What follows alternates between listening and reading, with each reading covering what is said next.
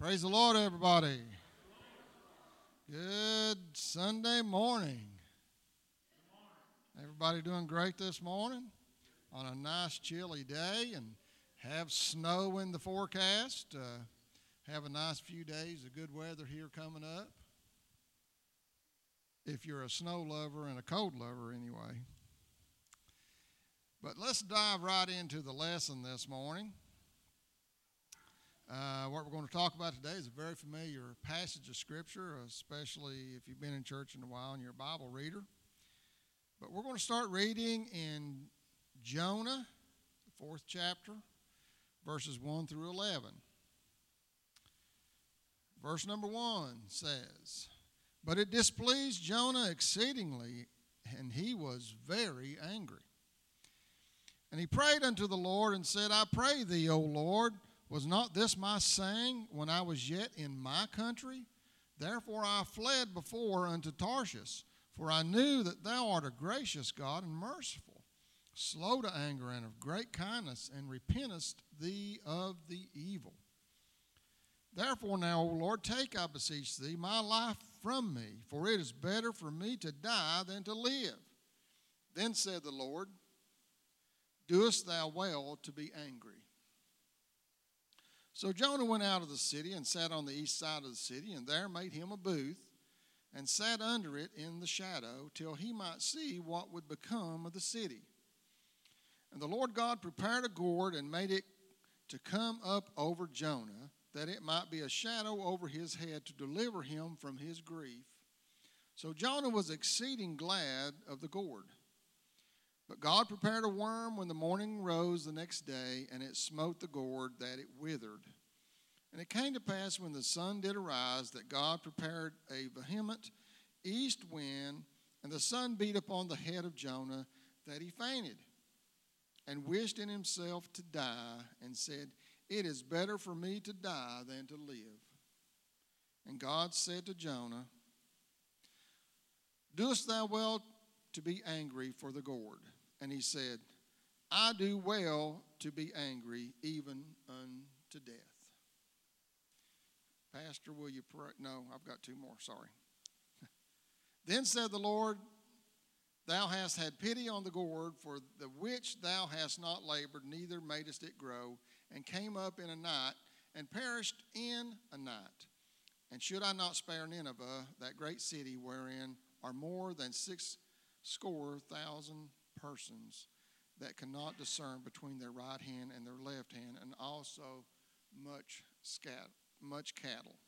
Pastor, will you pray?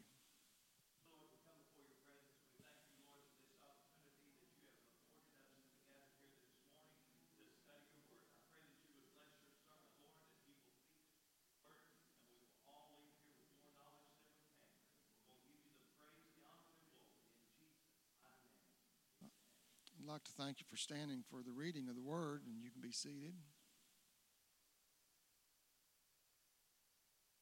So, today's lesson, we're going to talk about Jonah. And it's a very familiar story in the Bible, and we probably all have heard it many times. If you've been in church a while, I know you've read the story. Um, I know we've had it taught in many Sunday school lessons to us, and we've heard multiple messages by different preachers concerning it, and on and on and on. So there's nothing new to this particular set of scriptures that you most likely haven't already heard.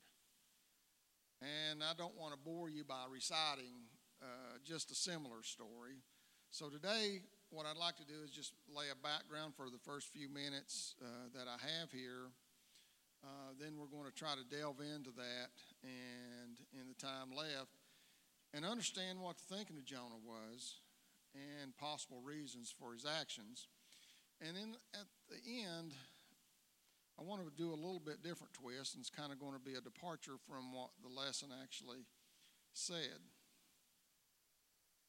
So, as a background, the book of Jonah is only four chapters long, and it's divided into 48 verses, only 48 verses.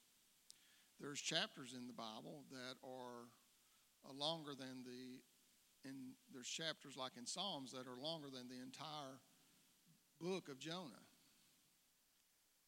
So, chapter 1 is actually the call of Jonah and Jonah's rebellion from that call. And chapter 2 is Jonah's prayer and his repentance. Chapter 3 is Jonah's preaching in Nineveh and Nineveh's repentance and God's grace. And in chapter 4 is Jonah's anger at God for sparing Nineveh, and then God's final lesson to Jonah. But Jonah was commissioned in chapter 1 to go to Nineveh and to tell them of God's impending judgment upon them.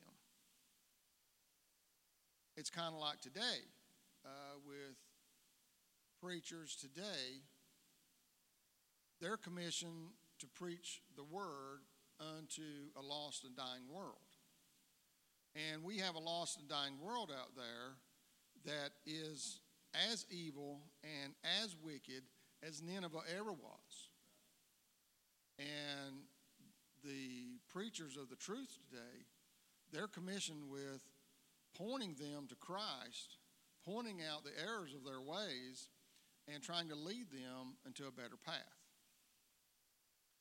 So, Jonah chapter 1, verse 2 says this Arise, go to Nineveh, that great city and cry against it, for their wickedness has come up before me. So, Nineveh was the capital of the Assyrian Empire.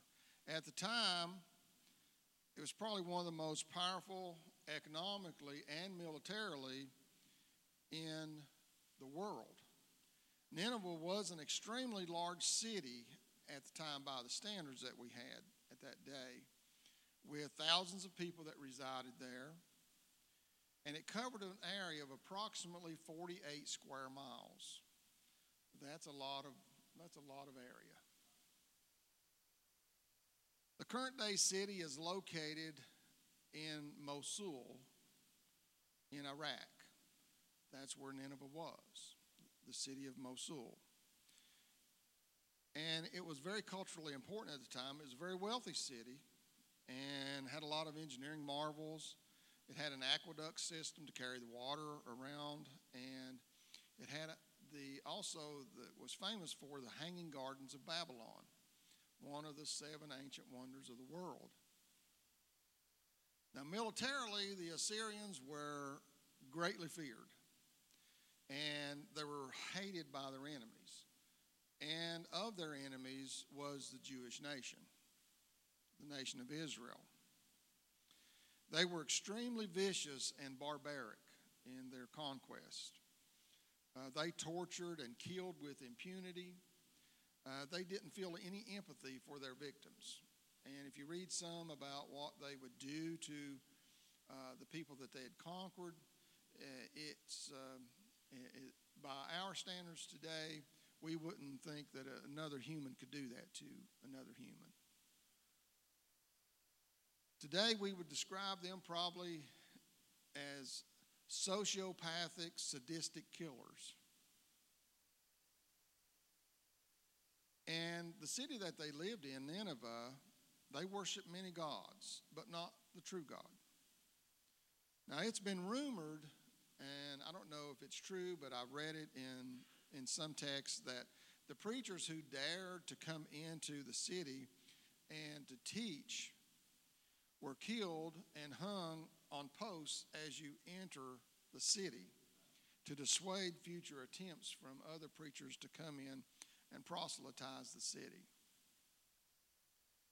So, in all of the wickedness and the evil which came up before God, God was still willing to offer a space of repentance for this city and all the thousands of lost souls that were there. And when we say that the evil came up before God, God actually said, Their evil has come up before me. So, where have we read that type of text concerning that particular phrase? You remember the story of Sodom and Gomorrah. That's what God said. their evil has came up before me. So he was using that same language when he was talking about Nineveh. So, justifiably, I think, Jonah probably didn't want to go to Nineveh. God said, You're going to go to Nineveh. You need to go to Nineveh.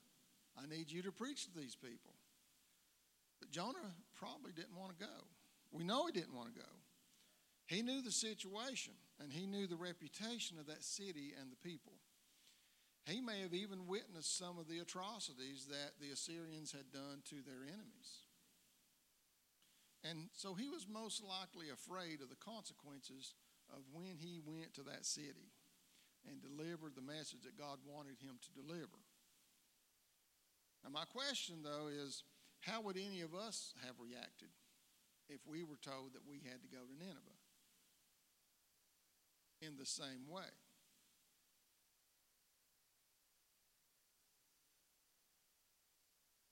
I guess we would have just hopped right to it. Joyfully went.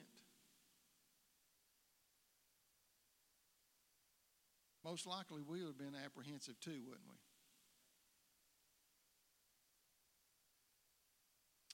we? We would have had the same fears that Jonah had. But we know the story as the story goes along.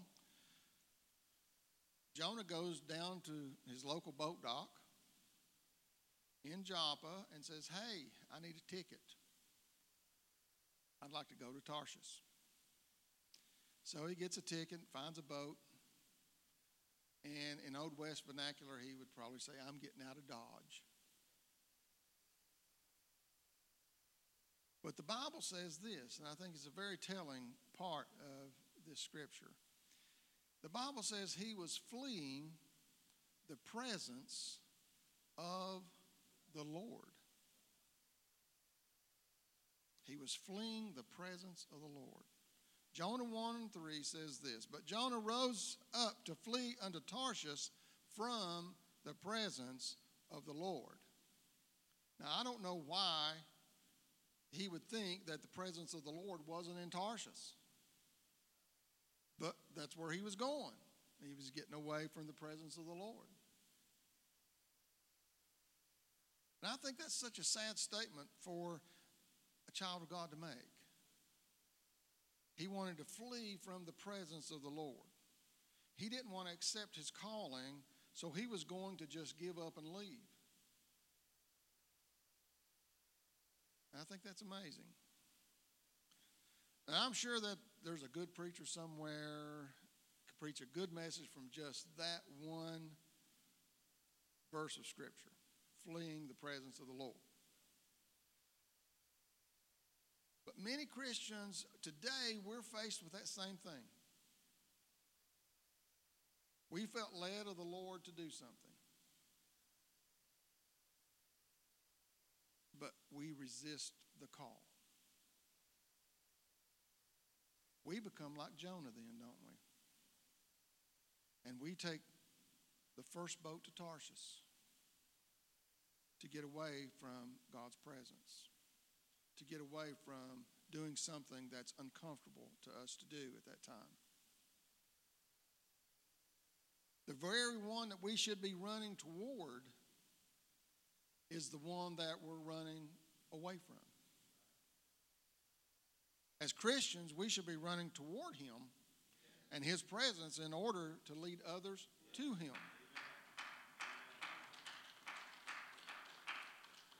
But Jonah didn't fully understand the consequences of his actions. He didn't understand that he could not ever get away from the presence of the Lord.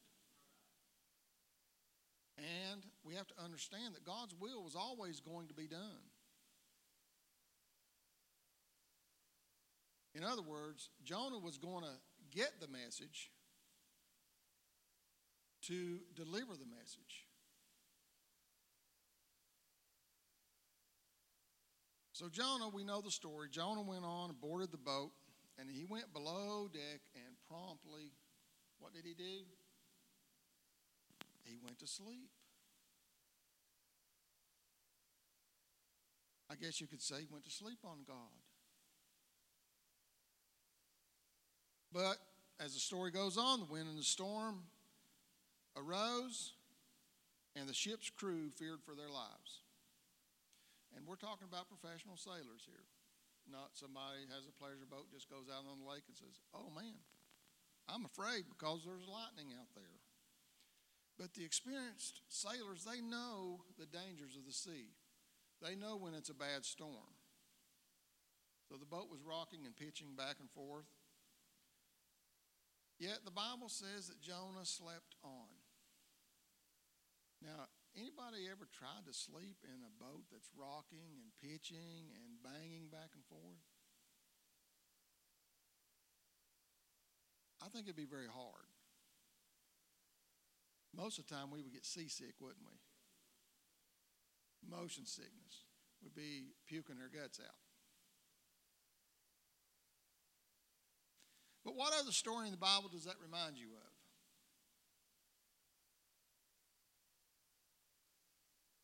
Jesus and the disciples on the Sea of Galilee. They entered the boat, was crossing over. What happened? The storm arose, and Peter and the disciples were experienced sailors also, and they were afraid. What was Jesus doing? He was asleep, just sleeping like a baby. And they were fighting the waves and rowing and probably using things to bail the water out of the boat. And finally, they woke Jesus up and they said, Don't you care that we're going to die? You don't care anything for us, do you?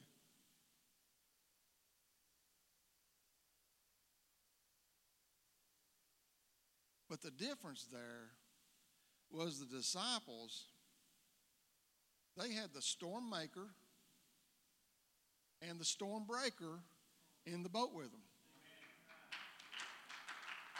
They were in his presence. They weren't fleeing his presence, they were in his presence. But Jonah had ran from the presence of the Lord. Finally, Jonah, he was thrown overboard, as we all know. In sea talk, he had to walk the plank. Or he had to go down into Davy Jones's locker. But God had plans for Jonah, and he had prepared a great fish to swallow Jonah. Now, the New Testament says that Jonah spent three days in the belly of a whale. The Old Testament says it's a great fish. Either way, whether it's a great fish prepared specially for Jonah or if it was a whale, it doesn't make any difference. He was in the belly of a fish for three days. So God has a way of getting his point across to us, doesn't he? Even when we don't want to accept it, God has a way of getting his point across.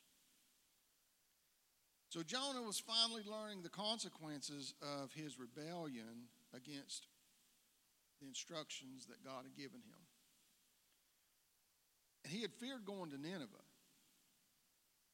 But now he was experiencing a much worse fate than the Assyrians would have done to him. Now, an interesting fact I thought about this whole thing was and Pastor, you'll have to forgive me, that for the first time in history, throwing a preacher overboard brought a revival.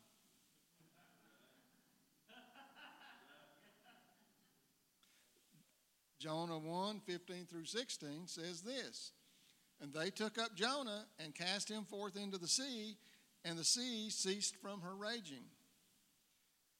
16 says this Then the men feared the Lord exceedingly and offered sacrifice unto the Lord, and they made vows.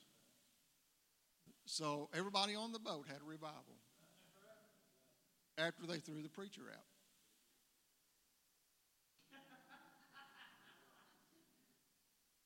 Now, trust me, I'm not advocating that. But one thing I'll guarantee to everybody sitting here today, anybody listening to the broadcast, that if any of us were ever in the belly of a whale, all of us would have repentance on our mind. All of us. We certainly wouldn't have been any different than Jonah was. So Jonah certainly did have repentance on his mind, and chapter 2 offers a great prayer of that repentance. Chapter 2 and verse 2 says this And said, I cried by reason of my mine affliction unto the Lord, and he heard me. Out of the belly of hell cried I, and thou heardest my voice. For thou hadst cast me into the deep, in the midst of the seas, and the floods compassed me about. All thy billows and thy waves passed over me. Then I said, I am cast out of thy sight, yet I will look again toward thy holy temple. The waters cast me about, even to the soul. The depth closed me round about, and the weeds were wrapped around my head, or about my head. I went down to the bottoms of the mountains. The earth with her bars was about me forever. Yet hast thou brought me up my life from corruption, O Lord my God. When my soul fainted within me, I remembered the Lord, and my prayer came in unto thee into thine holy temple. They that observe lying vanities forsake their own mercy. But I will sacrifice unto thee with the voice of thanksgiving. I will pay that that I have vowed. Salvation is of the Lord. So, what Jonah was doing here, he was repenting of his actions to rebel against what God wanted him to do. God had finally got his attention. So when our action, when the consequence of our actions put us in bad places spiritually, guess what? We're not any different than Jonah. It drives us to our knees in repentance, and it drives us to a renewing, to a deeper relationship and understanding of what His will is in our life. Now, we read this short passage of Scripture of Jonah's repentance. And that was maybe two minutes. It took me to read that, something like that. But understand that Jonah was in the belly of the well for three days. Two minutes to read that repentance. But he was in the belly of the well for 72 hours. 72 hours. Now, I really can't imagine what that would be like, and we can think about, we would know what that is but we really can't. We don't know. We know what he said. He said, I'm sitting here and I've got seaweed wrapped around my head. He made that statement. He also makes a statement that he was in the belly of hell. So we have to surmise from that that it was a very unpleasant experience, very uncomfortable, and he probably was worried that he was going to die at any time. Same way we would be. If you got swallowed by a fish, you would think it's all over. I hope somebody tells my wife I love her. You know, that's probably thoughts that would go through your head. You know, those are the types of things. Boy, I'll never see my kids again. But for 72 hours, he was going through this. And I just wonder how many other prayers that he offered up while he was in the belly of this fish for 72 hours. You have to understand it's pitch black, dark. It's like walking in the coal mine without a light on. He couldn't flick the Bic and look around. He couldn't start a fire, even if he had a fire stick. It wouldn't work.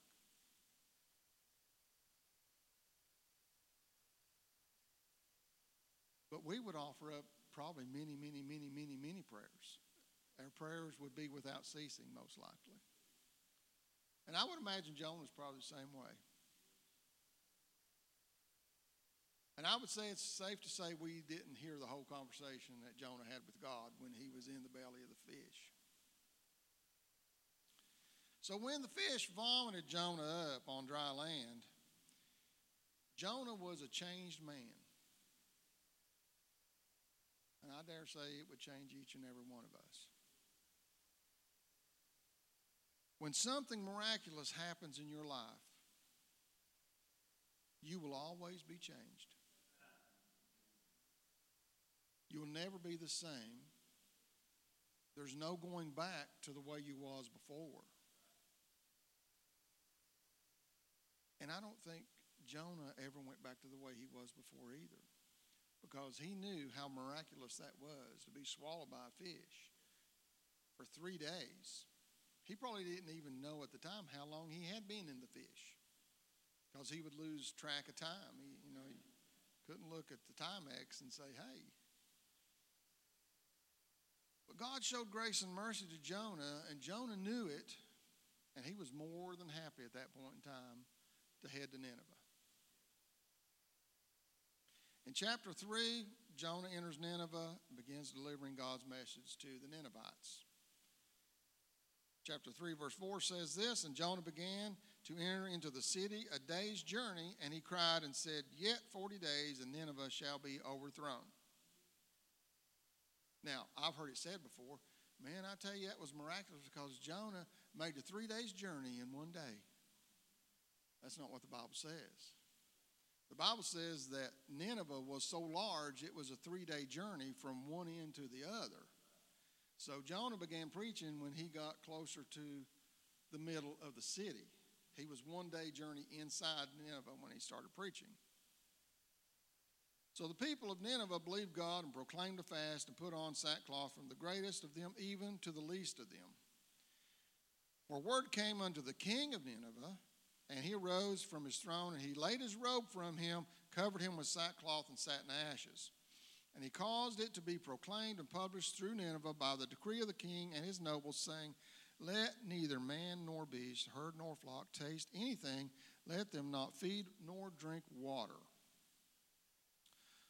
So, when you look at this by any metric, you would say, Boy, this preacher was highly effective that a whole city would go into repentance. Now, think about what he was preaching, though. He wasn't preaching a, oh, God is love. All you got to do is believe. He wasn't preaching that. What was he preaching? You're going to die. God's going to kill all of you and gave them the time frame. 40 days from today, you're all going to be pushing up daisies. And I'm glad about it. That's the way he felt. Now, if somebody comes in and preaches to you like that today, how do you feel? I ain't going back there no more. That's too hard for me. There ain't no sense in somebody saying stuff like that. That's not how you reach anybody. But that's what Jonah did.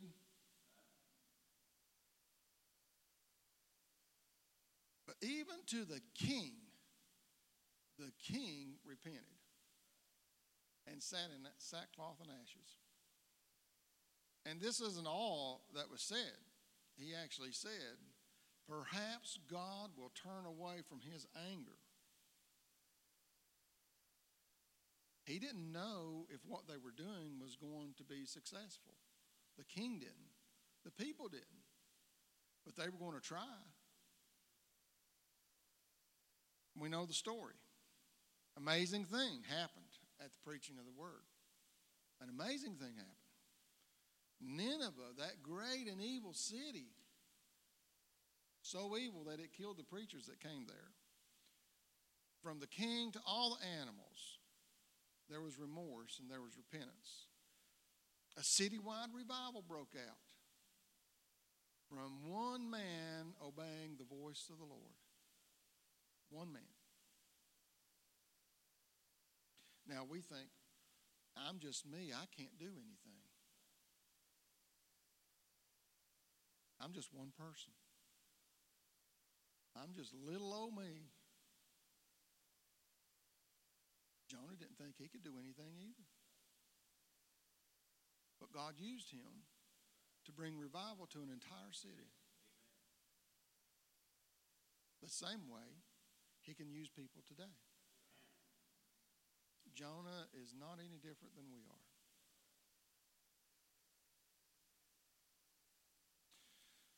But when this revival broke out, Jonah should have been overjoyed that it was so effective, that he could see such results from this, that God had reaped such a harvest out of this.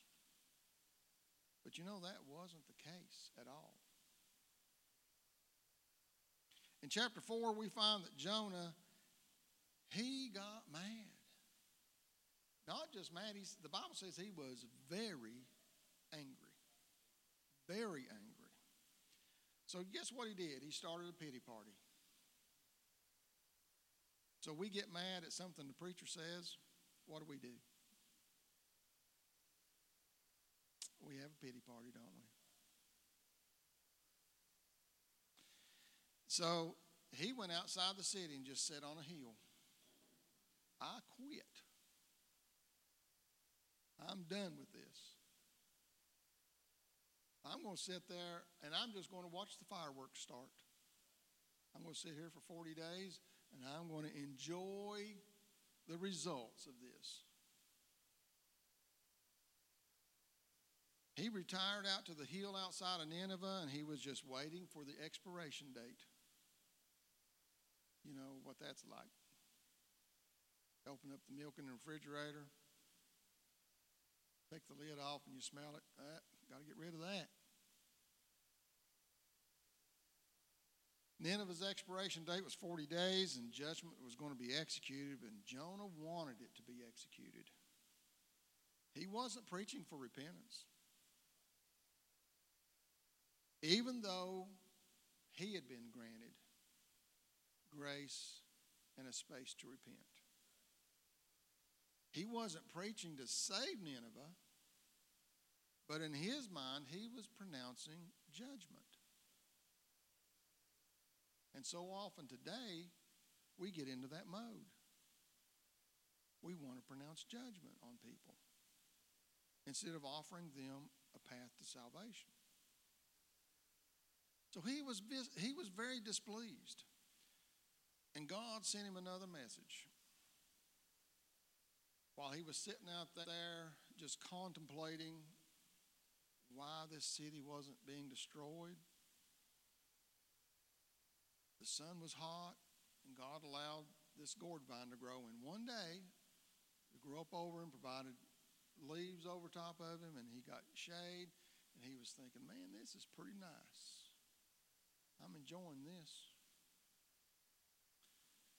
But the next day, God destroyed the gourd. That hot sun was beating down on him. Not only that, God sent an east wind, very hot east wind.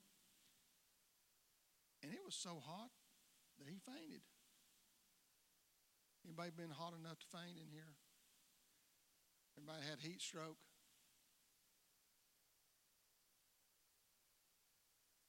That's kind of what, where Jonah was. He just passed out. And when he came to, he was like, I just wish I'd die. I'm in such bad shape. Now think about a pity party. I just be better off dead.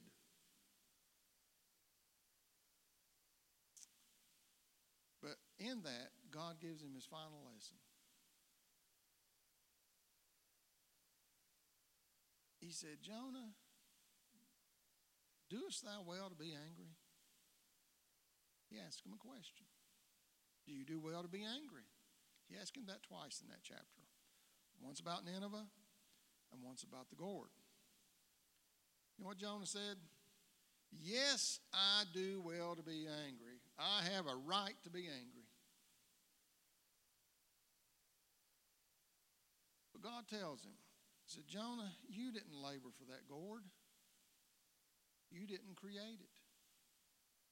You didn't water it. You didn't feed it. You didn't do anything. All you were doing was enjoying the benefits of it.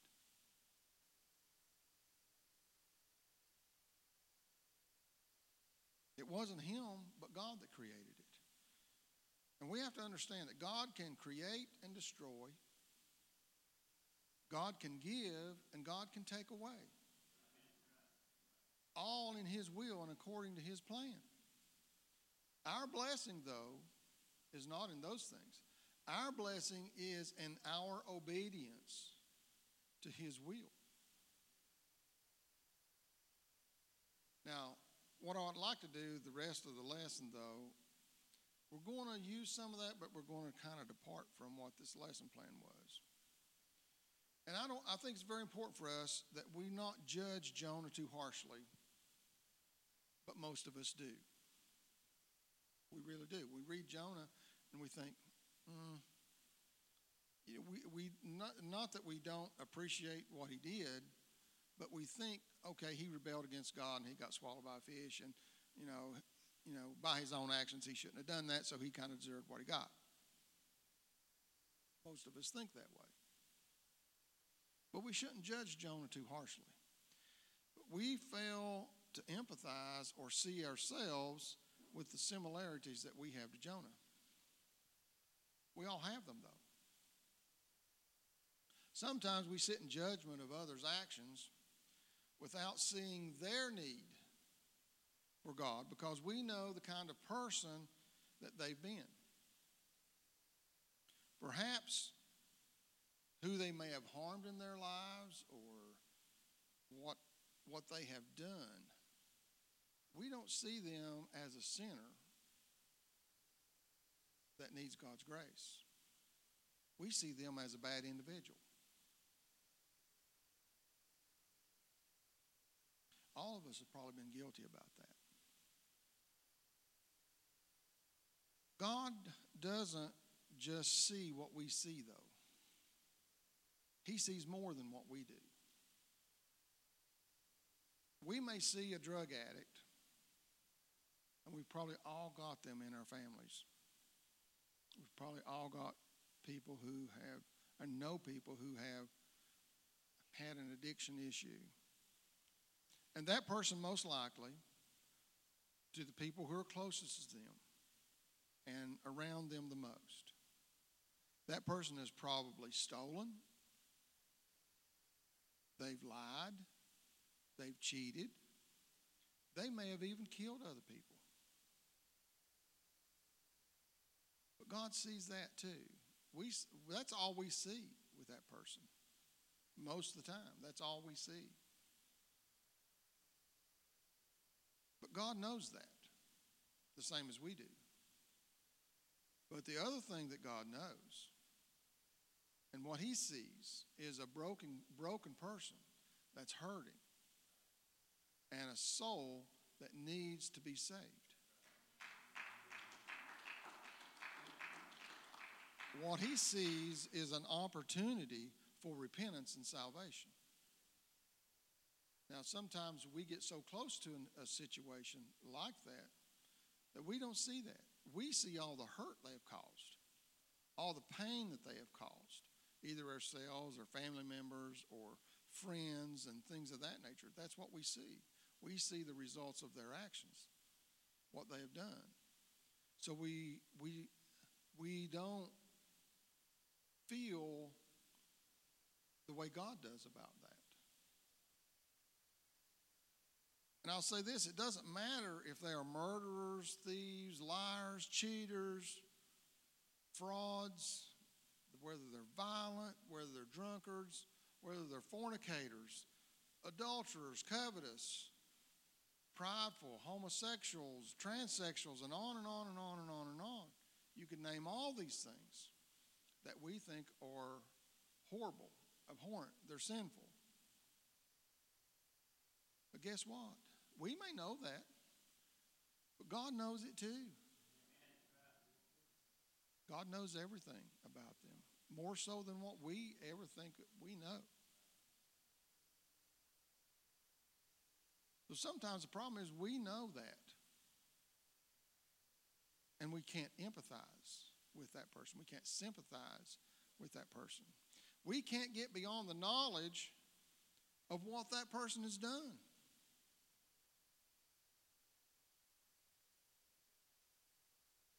Most of us, though, we can go visit church or we can have visitors come in here. And we will rejoice and shout the house down when somebody gets up and gives a testimony about how they've come out from a life of sin and all the bad things that they may have done. And we think that's just great because we don't know their past. We don't know who they've hurt. We don't know what they have, who, what family that they've destroyed. We don't know the, the results of them murdering somebody. We don't know those things. If we did, we may not have sought that person out, or we may not have tried to present Jesus to them. Why is it that we feel that way after someone's converted and not before? Would we have the same fervency for that person before they were saved as we do after that? While they were yet in their sins, when they were committing these heinous crimes, harming themselves and their families and others. I want to tell us today is that we have no right to be self righteous. God sees them with the same love as He does us. We may think, well, I never did that. No, you didn't. But I'll say this there's no big or small sins. You may think that, oh, I'm, I'm just, I've just been, a, you know, I've just told a few lies. It didn't harm anybody, didn't kill anybody. God doesn't look at it that way. Any sin will cause a separation between you and God. Any sin causes a separation. And it doesn't matter what it is, it doesn't matter what sin it is. So God sees them with the same love as He does us. And guess what? He offers them the same salvation He offers to us. His blood was shed for them as well as it was for us. There's no difference. So Jonah, he was sent to a city of sin. Their evil had came up before God. Just like Sodom and Gomorrah. They were that bad. But instead of seeing a harvest, instead of seeing something that could be good for God and be turned around, what Jonah saw instead of that harvest was just a bunch of useless weeds. He saw briars and brambles, and he saw a barren and lifeless land. Something that should be destroyed and just burned to the ground. That's what he saw. And to get more into that, the pastor said that we need to do more in 24.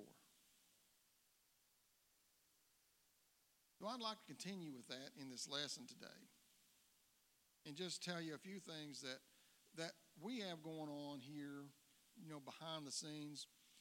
Uh, in the men's group, we're becoming focused more on prayer, studying of the Word, and reaching the lost. And we've started an initiative to do as many Bible studies as we can this year. We're going to have a training session in our next meeting uh, for giving Bible studies. Uh, and our goal is to reach as many as we can in the community. whether it's here or whether where you wherever you may live at. Now, we realize though that's not easy. We realize that we're going to face rejection.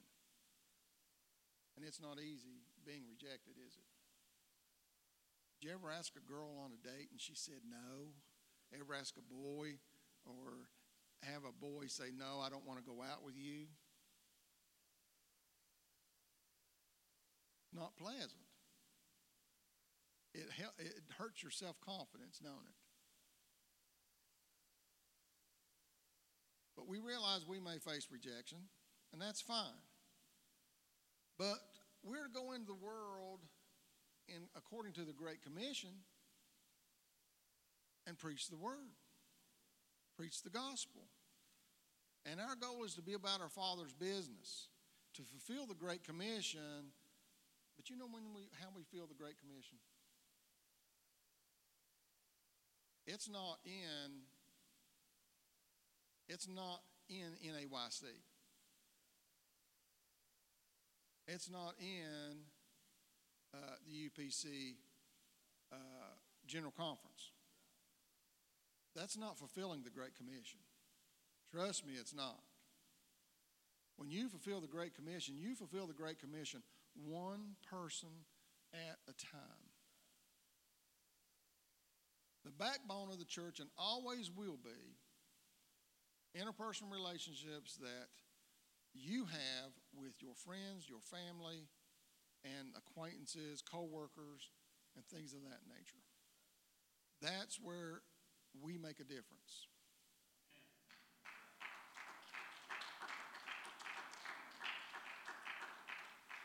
None of us here is going to travel the world probably fulfilling the Great Commission. We're not going to be a Paul who goes into all these different places and traveling all through the known world at that time, setting up churches. And I'm not going to be the one doing that. And probably nobody here is. But, you know, the good thing about it, God doesn't require that. He only requires us to provide help to the ones that we have influence over. That includes praying for the lost, offering to help those that are less fortunate than us, making ourselves available uh, to the people like that are sick. Uh, the Bible talks about widows that we need to help, uh, orphans. We have to give Bible studies. We have to witness the good things God's done for us. Providing hands to work at our local church. There's no saying many hands make light work. That's true. It's true if you're working on the job. It's true if you're doing work here at the church. There's so many opportunities for us to use the talents that God's given us. Now, Jesus spoke a parable about the talents. He gave talents to three individuals. Two of them doubled the talents that the master gave them.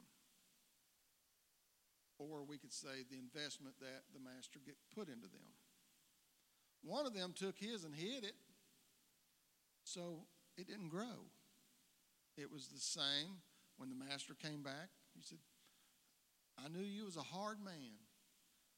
I didn't want to lose any of it, so I hid it, and here it is. So we know that talent was taken from him and given to the others. But that wasn't all that happened to him.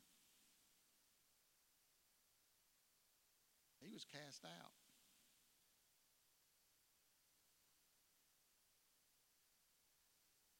So, the key point that I want to get across today is we have to see the harvest that's out there. The Bible says that the fields are ready for the harvest. They're white for the harvest. But it also says this, and it's a sad thing the laborers are few. Laborers are few. Now, we may not like it because it takes work, it takes commitment, It takes effort, it takes sacrifice, and it's not easy. Those are things we don't want to agree to accept. We want something easy, don't we? The Bible likens church growth to a woman, woman going through travail to have a child. It's hard. It's painful. But in the end, there's this beautiful child that is born that encompasses all the hope and all the promise of a new life. How much joy that gives that family.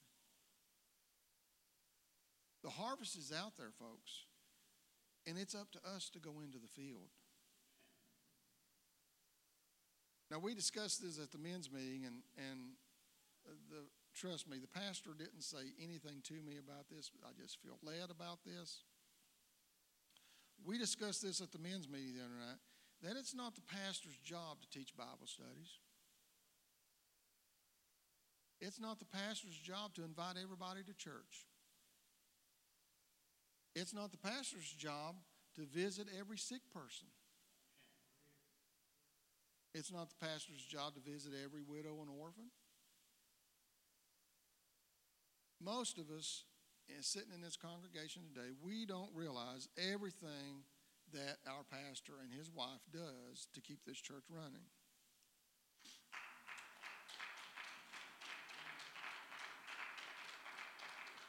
Just what I know.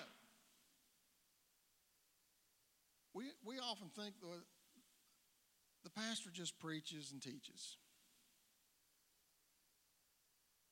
A lot of the congregation think that. But it's not just preaching and teaching several times a week. It's all the preparation necessary, the study that goes into doing that. It's praying for what God's will is for the congregation. You're taking notes and you're you're being prepared so that when you stand behind this desk, you can, you know, study to show thyself approved, a workman. And so there's preparation so that the service of the Lord can go on. It's not, well, just open your mouth and God's going to feel it. That's a recipe for disaster if you're not prepared through prayer and study. There's a lot, lot of work that goes on behind the scenes for a service that you and the congregation never understand and never know. The pastor does a daily eye cast, and that takes preparation and time and technical work to set up. He does all this audio visual stuff for the church and sets up the service and the broadcast. He edits radio and TV broadcasts to be sent out to these media outlets. He has to come here and, and fix things. He repairs stuff at the church. Him and his wife, they take care of the church finances, all the legal filings that has to be done. Tracks all the tithes that we all pay and gives us a report. We just got those reports in the last week or so. Somebody has to sit down and put that in and get that collated and then print those out and give to each of us. That don't just happen like that, folks. It takes a lot of time. I've been in business before. I've done book work. I know what it is. But then he has to make time. He has to visit the sick. Somebody calls and says, Hey, I've got a sick relative. Could you talk to them? They're not saved. Could you get them saved for me? He counsels with people that have problems. We have problems here, don't we? Everybody has problems. Guess who we call? Who you going to call?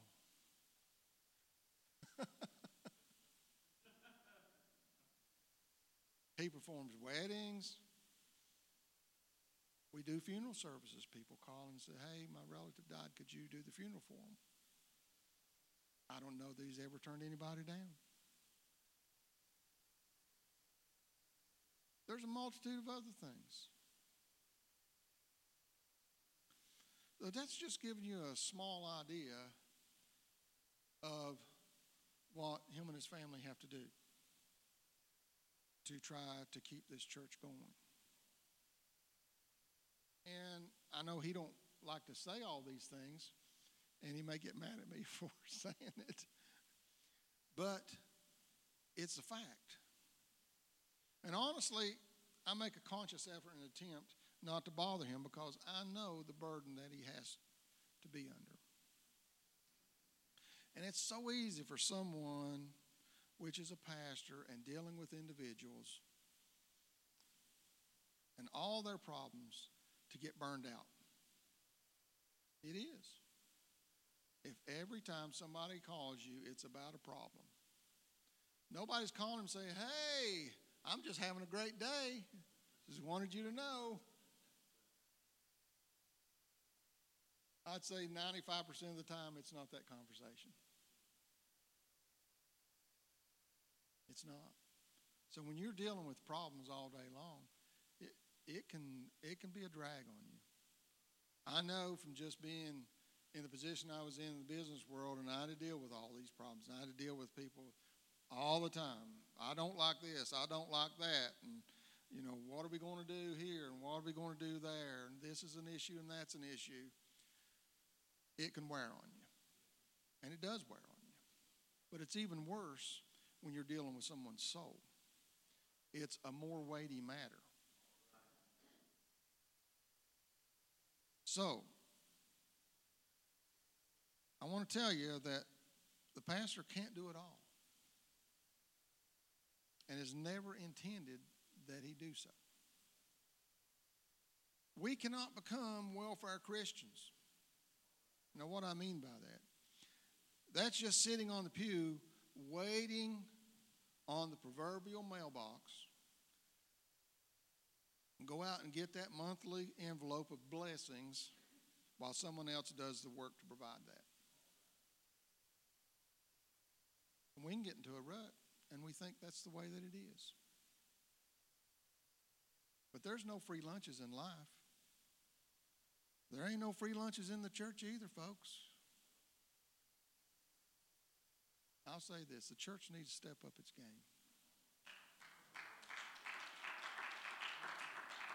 It's time for us to rise up to the challenge. It's time for us to become prayer warriors. It's time for us to become biblical scholars. It's time for us to become soul winners and not just church attenders satisfied with the status quo. If we truly want revival, I firmly believe this. If we truly want revival, we need to look in the mirror. That's where it's going to start. When churchgoers have a revival themselves, then sinners will come and become part of that revival. If we're not ever revived, don't expect someone to be interested in coming. If we're just going through the motions, we're not going to attract anybody. If we have no excitement for God and His work, don't expect to influence someone else. Now, the primary takeaway from the story of Jonah was not of mass repentance, not the saving of the city of Nineveh. And I don't really think that's what the story in the Bible was about. God can save any city anytime he wanted to. But I think the deeper understanding we need to take away from that It was about God's attempt to reach one misguided preacher. One misguided preacher. Teaching that person about grace and mercy and his love toward the people out there. Regardless of how evil they are. The great lesson that we have today is that we need to recognize the harvest. We need to recognize the harvest that's out there. And we have to go into the fields. It's not good enough for us to come into this place in these four walls. It's not good, of, good enough of us to just uh, attend, but we've got to go outside these four walls and we've got to recognize the harvest. We have to provide the labor for that harvest. If you have a garden, you till the ground, you plant the seed, you may even water the plants, and you watch them grow until they're ripe. But you never go in and pick the vegetables. You never go in and pick the vegetables. Guess what happens? Everything rots on the vine. And it doesn't do anybody any good. We can't get any nourishment from that. And that's the same way. God has prepared this harvest for us. The field's planted, it's watered, and it's been taken care of. The crop is ripe. So the question that we have is are we going to go into the field and harvest it or not? With that, I'm going to turn it over to Brother Dwayne.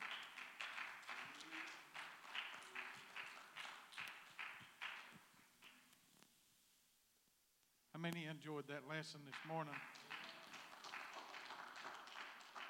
Sitting there thinking as Brother Keith was uh, teaching, talking about looking in the mirror. Who do you see? Do you see uh, Jonah back in the mirror, or do you see a reflection of Christ?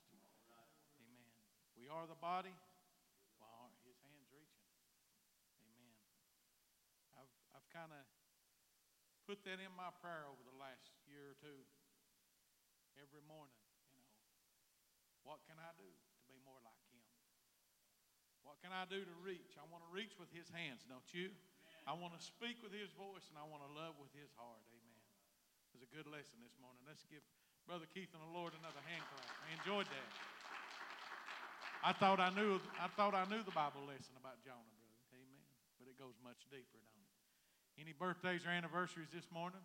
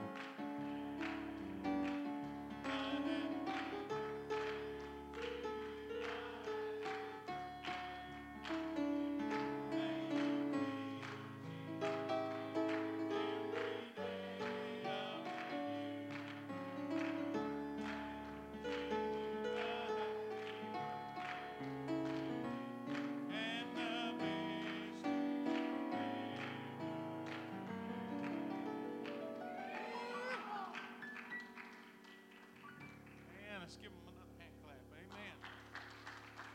Birthdays are a wonderful thing, ain't they? Amen. Want to sow seed this morning?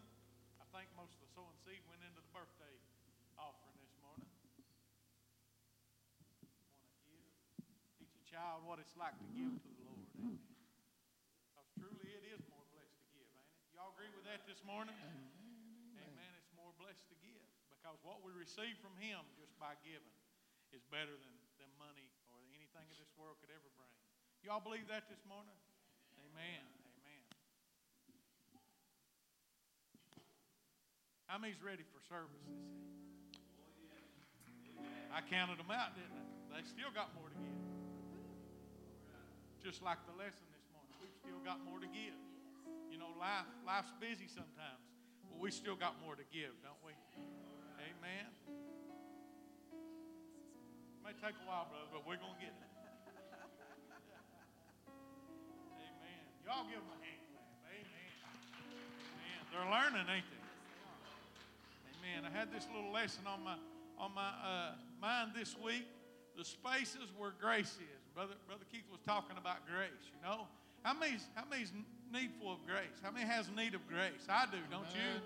But it seems like, you know, just like we was talking about, more blessed to give than to receive. We want to receive grace, but Brother Keith, we're slow about dealing it out.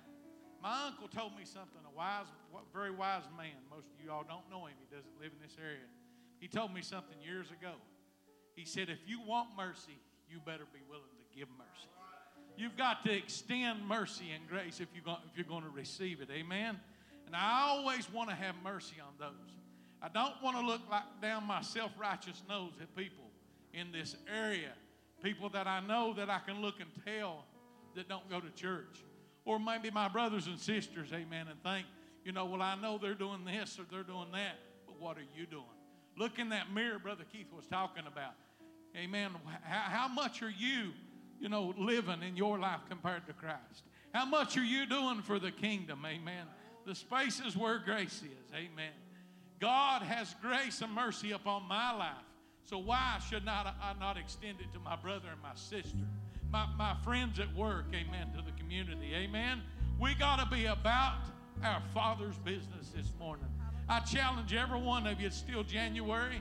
It's still, you know, we have a lot of New Year's revolutions, diets, and things, but none is as important. They all in importance as your duty for the kingdom. What are you doing for Him? Amen. We pray for us in the men's meeting. We're starting some new things, but we want to do more, Brother McKinney, in 24. I want to do more. I can speak for me. How many's going to do more in 24? Amen. For the kingdom of God. Amen.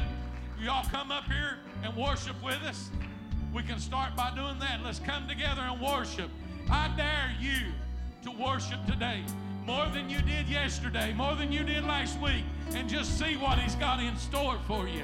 Amen. Hallelujah. You all sing and worship with us.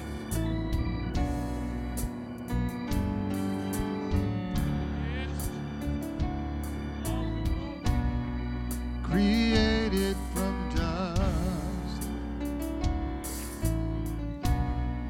you came and you lived among us. You took on our frame, you walked in our pain, and now you're taking us higher. You stepped into time.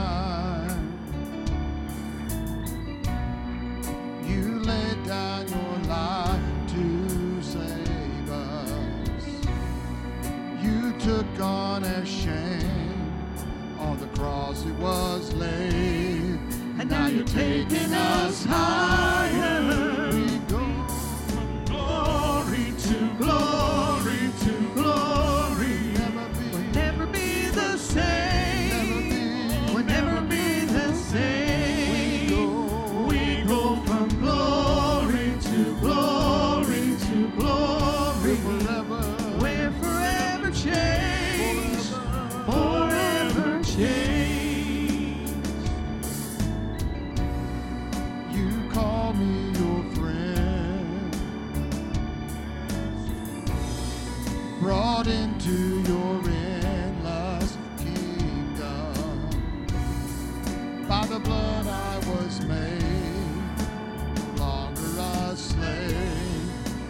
taking us higher.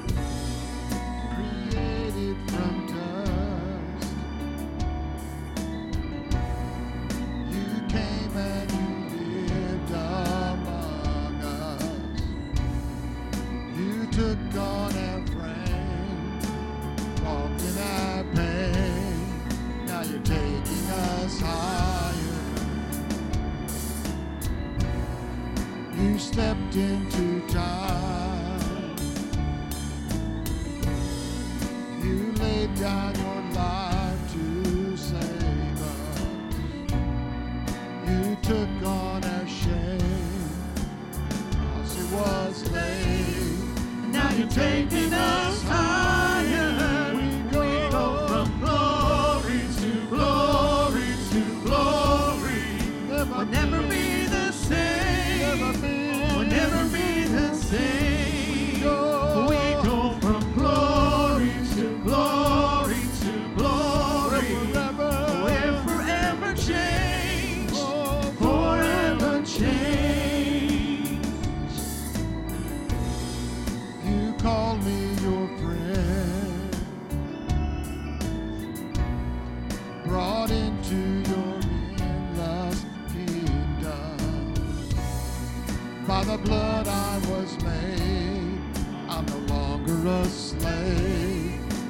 Taking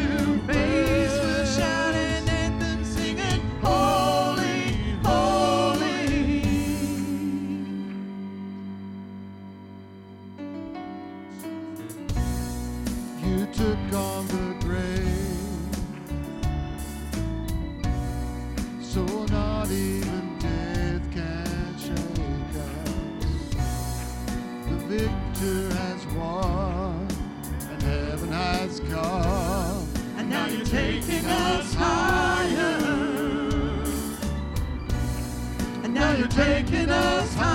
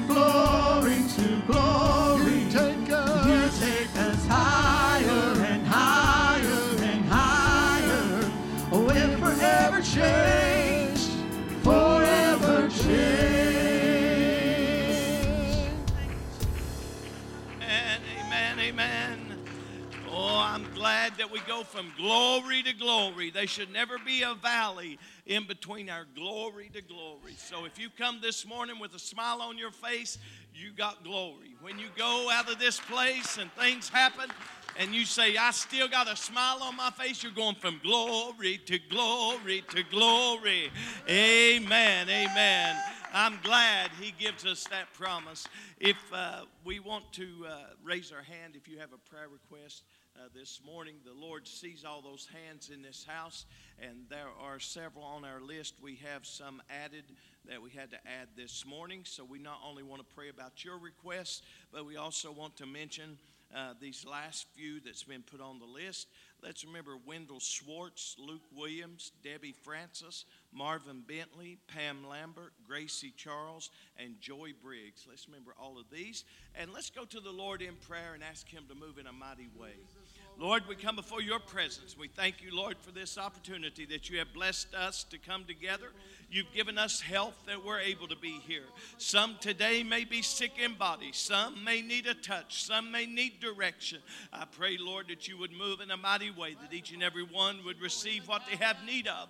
And Lord, I pray that you would just touch those in the hospital, nursing home. My brother, Lord, that you would touch him and take away the lymphoma that he has. And Lord, I pray that you would move in a mighty way for my sister and her husband. And Lord, I pray that you would begin to just deal with the hearts and lives of all the backsliders and all those that have lost their direction in life.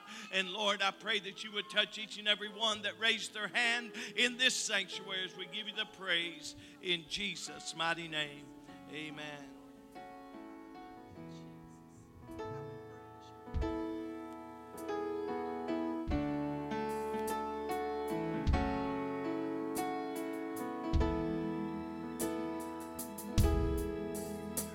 Give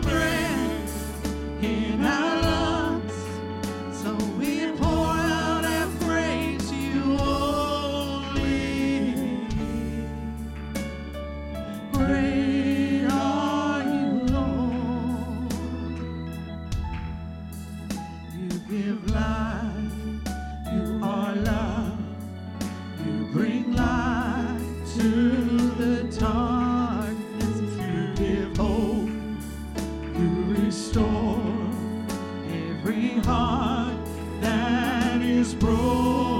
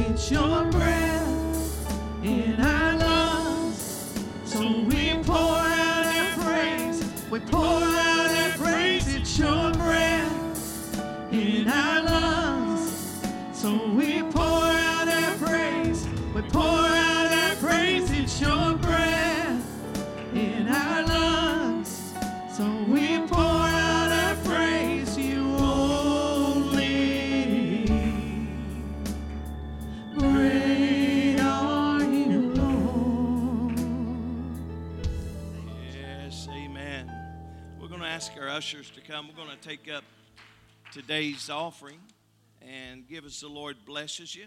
Uh, I know that sometimes giving, we don't see it as a blessing, but I've learned one thing. If you will give to the Lord, the Lord will take care of you in all areas of your life.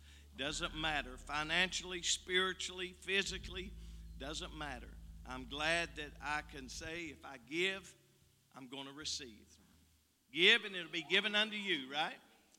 Is that what the Bible says? Give and it'll be given unto you. It's going to be heaped up, pressed down, shaken together, running over. Amen. So give to the Lord. Lord, we come before your presence. We ask, Lord, for your order in this service today. And we ask, Lord, that you would bless as we give, that you would get the honor and the glory. And Lord, we're giving because we know that you love a cheerful giver. And we're giving because it is in your word that we are to give in tithes and offerings. Lord, we're not going to rob you. We're going to give to you. And Lord, we thank you for all that you've done in our life. Bless each and every one that gives today in Jesus' mighty name. Amen.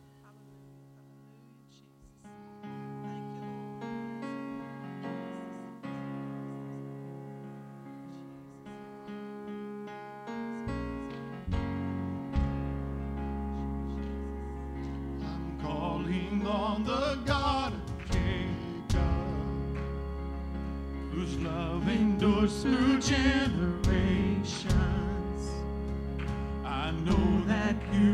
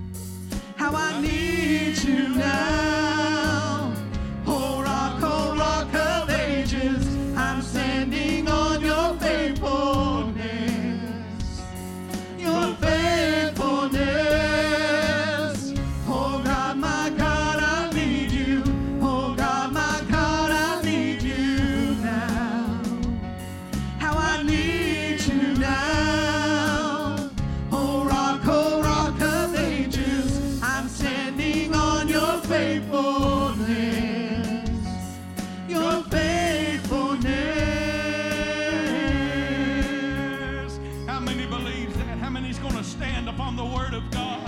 He's faithful and true.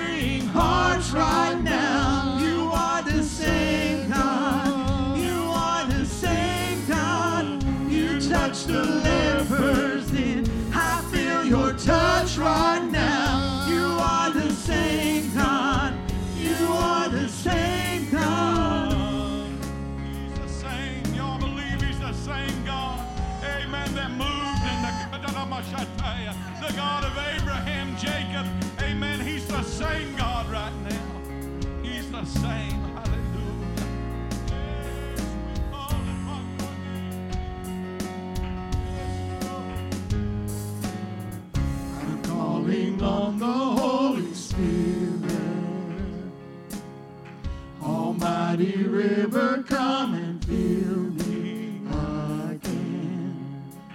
Come and fill me again. Come and fill me again. Yes, hallelujah. hallelujah. Thank you, Jesus. Amen. Hallelujah. Church, y'all, y'all truly believe that song? That is a great song. I think we sometimes we sometimes sell these songs short. Amen. But many times, many times I see what I look for in a song is the word of God. Amen. Amen. Because I know, I know man can write many lyrics. Amen. Man can write many, many songs. Some of them are good, many of them are evil. Amen. But there's one thing that I can rest assured, Brother Josh. If I can find the word in my life, amen, whether it be through a song or behind this pulpit. Amen. Hallelujah. Right. If I can find the word, lead me to the rock that is higher than I. Amen. Right. Then I can make it. Yes. Lead me to the word of God and I'll make it. Hallelujah. Because his word truly is infallible. Y'all believe that? Come on, I'm no cheerleader. I'm no cheerleader. I'm no good at getting up here and cheering. Amen. Like Paul, I'm not good with words. Amen. But I found one word to be good. Hallelujah. right. His word in my life never leaves me, never fors- forsakes me, never lets me down. Hallelujah. Y'all know this old song. Amen. Come on, church. I feel like God's moving in this place.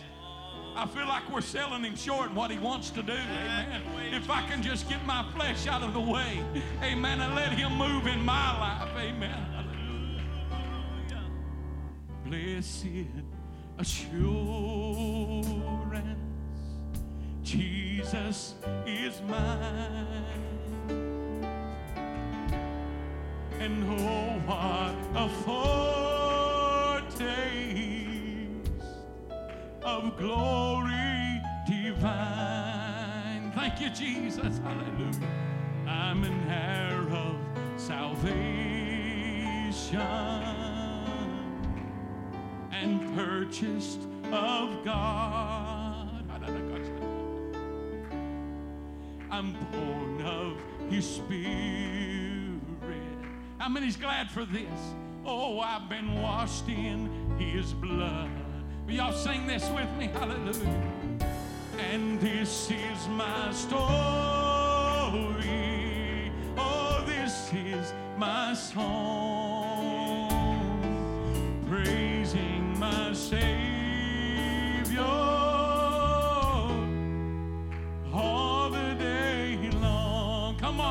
Somebody sing it. Hallelujah. Oh, this is my story.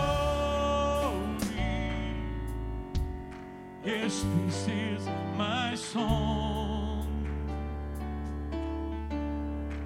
Praising my Savior all the day long. Listen to this second verse perfect submission and perfect delight. Visions of rapture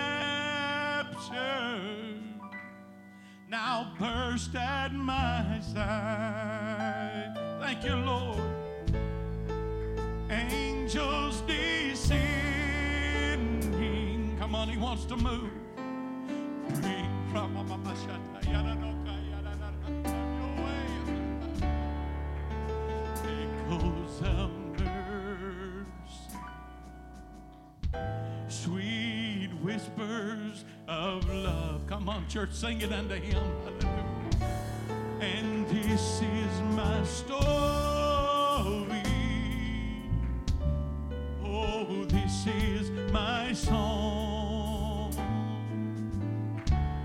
Just praising my Savior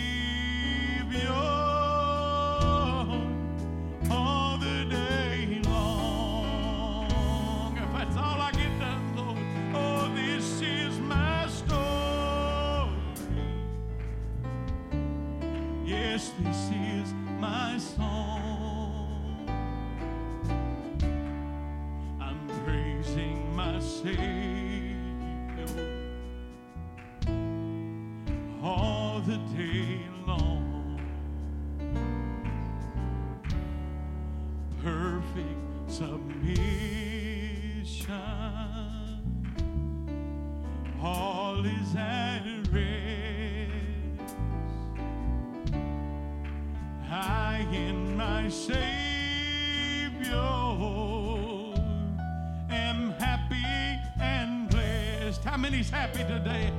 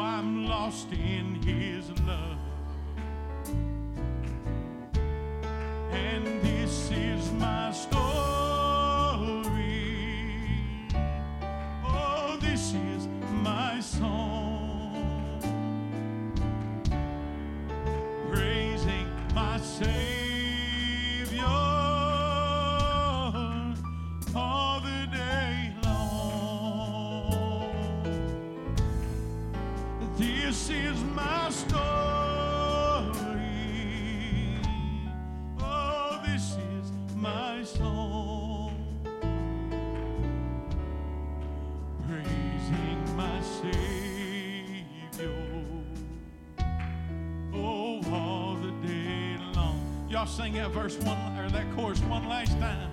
Yes, this is my story. Come on, sing it unto the Lord.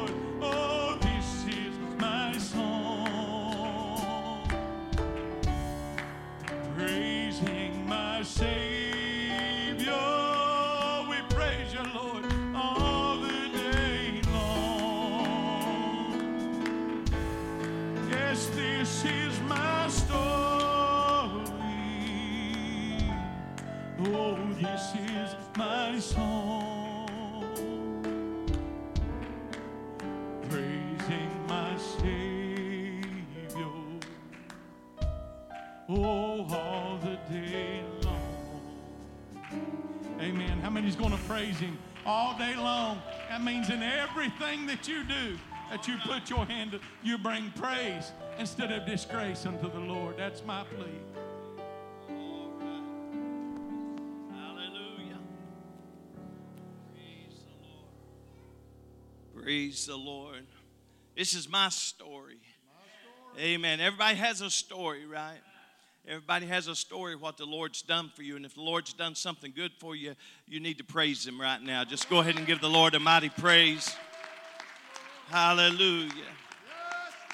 Oh, hallelujah. Thank you, Lord, for my story. Hallelujah. Hallelujah. Some stories started a long time ago and some have just started recently. But you know what? I'm glad that the story is started. Amen. I'm glad that the story is started. Amen. So we want to uh, uh, just uh, turn over the service. Brother Caleb's going to preach for us today, and we're going to turn it over to him. So let's give the Lord a mighty hand, Brother Caleb, a mighty hand as he comes.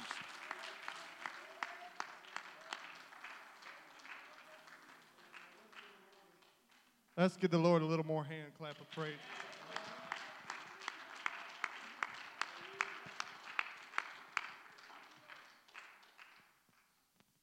Someone say he's struggling.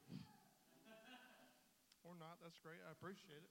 Thank you. It is good to be in the house of the Lord. If you agree, say amen. Amen. amen. Uh, no matter how much we struggle, as you see, I am. Uh, the Lord is great and greatly to be praised. It's good to be in the house of the Lord, and He deserves our praise, church. He does. Hallelujah. See, I think a, a, a good uh, rule of thumb should be, thank you, my friend. A good rule of thumb should be if we all agree, which we should, that the Lord is great and greatly to be praised, every time we come into this house, we should be the ones that are eager to give God praise out of fear. Go ahead. Hallelujah. We should be the ones eager, eager to give God praise out of fear that our neighbor will not. Because if we each do that, everyone will be praising. Makes sense, doesn't it? Hallelujah. Glory. Now to turn to the word of the Lord this morning. If you would turn with me to 1 Peter chapter 5, and we will start at verse 5. I'm excited for what the Lord has done in this place. I'm excited for what the Lord is doing in this place. Not only today, today, but uh, also what He is planning for the future for Cornerstone Apostolic Church in Jamboree, Kentucky. Amen. As you're still flipping there, Brother Keith, you did a phenomenal job this morning for what I was able to hear. I was in and out working with Sunday school, but what you what I did hear did did you and I correlate at all on our messages? At all? Did I talk to you? Did I call you up say, "Hey, what are you talk?" Okay, I wanted that to be clear before I started to preach. First Peter chapter five, verse five, and it says, "Likewise, ye younger, submit yourselves unto the elder." Yea, all of you to be subject one to another, and be clothed with humility. Someone say humility. For God resisteth the proud and giveth grace to the humble. Verse 6 says, Humble yourselves therefore under the mighty hand of God, that you may that he may exalt you in due time. Verse 7, the last verse says, Casting all of your care upon him, for he careth for you. Church, that's a good thing to know that the Lord careth for you. Let's go before Him today that cares for us and ask that He would bless this message, bless this service. Lord, we come before you today and we ask, Lord, that we are humbled in your presence.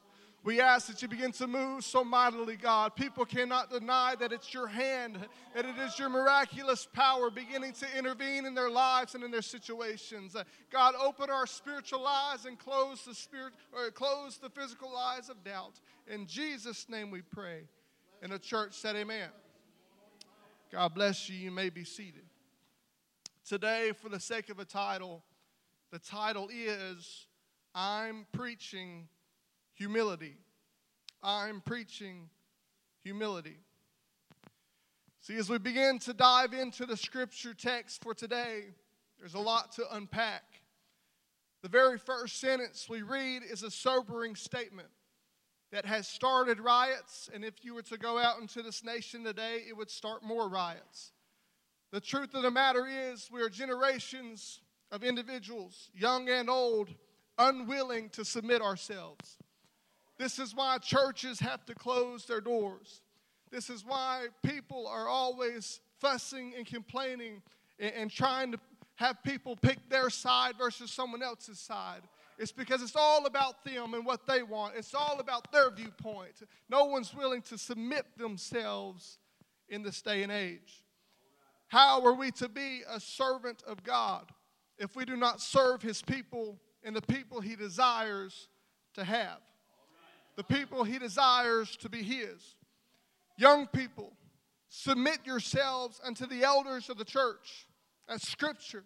That's not Brother Caleb trying to, to convince you to do something that you don't want to do. That's scripture. Submit yourselves to the elders of the church and learn from them what they say and what they do whenever they come here and they weep, and they weep fervent prayers and they worship in the presence of the Lord. Learn from that. Submit yourself to that because that's how battles are fought. Hallelujah. But now, elders, I talk to you. Elders, be an example worth learning from. Be an elder worth submitting to. Church, be a church submitted to God and, and the man of God that He has placed over you. Submission is not always agreement. I want that to sink in. Submission is not always agreement. That's where your humility has to outweigh your pride whenever you don't agree with what the pastor is saying, it doesn't matter if it lines up with the Word of God, you're going to have to submit yourself. Uh, you're going to have to shed a little bit of pride and put on some clothing of humility. Hallelujah. You see, the Word teaches us to be clothed with humility. I'm going to go out on a limb and I'm going to say, most of you, most likely, don't go to bed in the clothes you're going to wear the next day. Whether you're going to school, whether you're going to work, you're going to a doctor's appointment, I would assume you would not go to bed wearing the outfit that you plan to wear the next day. You see, so every morning you have to get up and you have to pick up those clothes and you have to prepare those clothes and you have to put them on. So, as the word begins to teach us, clothe ourselves in humility. Every morning you get up, you have to put on some clothing of humility. And remember, we are creatures of pride that desire things of our fleshly nature, but we're going to have to put on some humility and shed some pride. See, I'm here today to tell us this is an important topic and not an easy topic to preach on. I pray that you know that because uh, I, I knew that the Lord gave me this message. And I prayed that the Lord would, would take it from me so I didn't have to preach. Pride is not an easy subject to preach on, especially whenever I feel hypocritical preaching on it. But the Lord did not call perfect people to preach the Word of God. He called willing people, and I'm here today willing to do what He has asked. So I pray that you're willing to hear His Word and don't chastise this preacher. Hallelujah. We are creatures of pride, but called to be holy, for Jesus is holy, which results in us having to be humble. The opposite of pride is humility. And the nature of human is to be prideful. Keep that in mind. We have to acknowledge this world does not revolve around us. I'm sorry I said it. Lord, don't, don't burn me at the stake. It is true. This world does not revolve around anybody sitting in this place, anybody on this platform. This world doesn't revolve around us. Hallelujah. And the problem is, we don't realize that. We don't recognize that we should not be the center of our own lives. God should be the center of your life. Jesus at the center of it all. I love that song. Jesus at the center of my life. I was singing over my son the other night because he loves to sing. He loves to he loves to hear music. Lord, forgive me for singing to him. You know that's awful, but he loves to hear worship music. I was trying to get him to go to sleep and he was restless. And I began to sing that song, Jesus at the center of it all. And I began to cry because I began to sing, Jesus at the center of his life. Jesus at the center. I want him to love me as a father. I want him to be proud of me. I want him to like me as his dad. But I want God to be the center of his life. I want him to be more concerned about what Jesus thinks of him than what his daddy thinks of him. Hallelujah. Unfortunately, we don't think that way, but we should. We should think that way no matter what relationship we're referring to in our lives. Whether we're referring to our children and them uh, loving us and, and us being the center of their, their hearts and the center of their minds. No, Jesus should be the center of their hearts and their minds. But in relationships, with your spouse, with the, the, the boy that you're dating, young ladies, and the, and the girls that you're dating, young men, that should be an agreement on both parties that God's going to be the center of our relationship.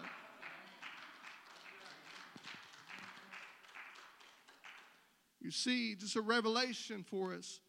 It should make a relationship easier whenever God is the center. Because otherwise, the two that are trying to love one another are fighting for who gets the most attention. And it becomes a problem, it creates division.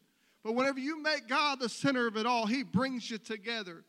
He brings you together. And what God has brought together, let no man make asunder. Hallelujah. See, God should be the center of our focus. But the truth is, He's not. We are so selfish. We have created a culture of, oh, don't worry about what other people think. I'm sure you've all heard that. I'm sure some of us have even said it. Don't worry about what other people think. You take care of you. You don't you, eh, you do what makes you happy. That's very dangerous, church. When did the focus of the church change from what pleases God to what pleases the congregation? When did our focus of what does God desire from his church begin to shift to what can we do to make sure that this church is full? Course, we want the house of God to be full. That's what we're charged with. He said, Go out into the highways and the hedges and compel them to come in that my house may be full. But he never said, Let down your standards to do so. He never said, Come on now. He never said, Go out there and tell them, We'll do what you want to do as long as you come to our church. We want to be a church of love. We do. We want to be a church that is open to this, to this world that is saying, hey, come in, Come as you are, but do not stay as you are. We got to get them here, and God will change them. Hallelujah.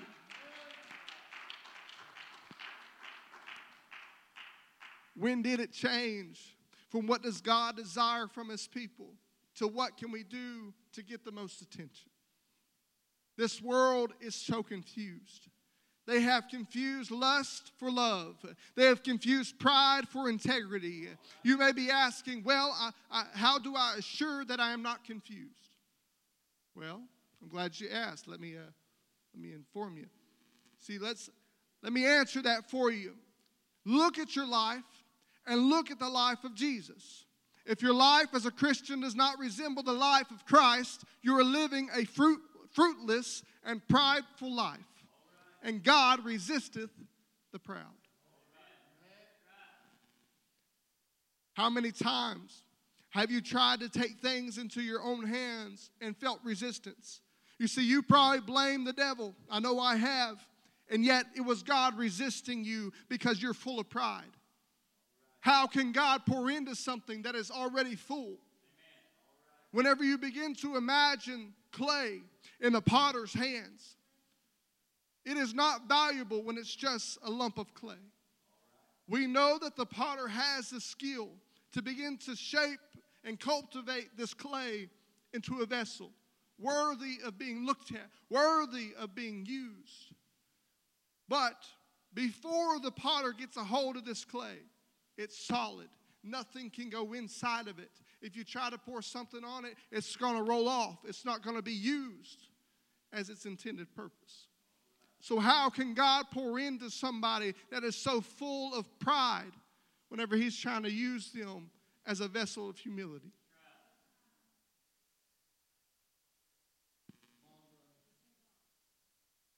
Change who is at the center of your life. When you realize that you're full of pride and when you realize that you're solid and that your heart is rock hard, that's whenever you go to someone that can fix it. We're so eager to go to the doctor when we're sick. We're, we're so eager to go and get assistance then. But our spiritual lives are withering away and we are suffering because of it. And yet we know where the doctor is, we know where the great physician is, and yet we never come and ask for assistance because we're so full of pride. If I step up to this altar, someone's going to know that I'm struggling. If I step up to this altar, someone's going to know that I've done something wrong. Who cares? They're going to know whenever you're not you're not standing next to them headed into the gates of heaven. I would rather you step up here now and us lay hands on you and you get broke from a, a, a lifelong addiction. Then if, if I do know, if I do have a consciousness of who's there and who's not there in heaven, it's a great debate. I don't want to realize, hey, my brother or my sister, that I was charged with loving, that I was charged with giving kindness to, that I was charged with making sure that they were okay. They're not here. What more could I have done? I have to lay down my pride, lay down yours, and let's get saved together. Hallelujah.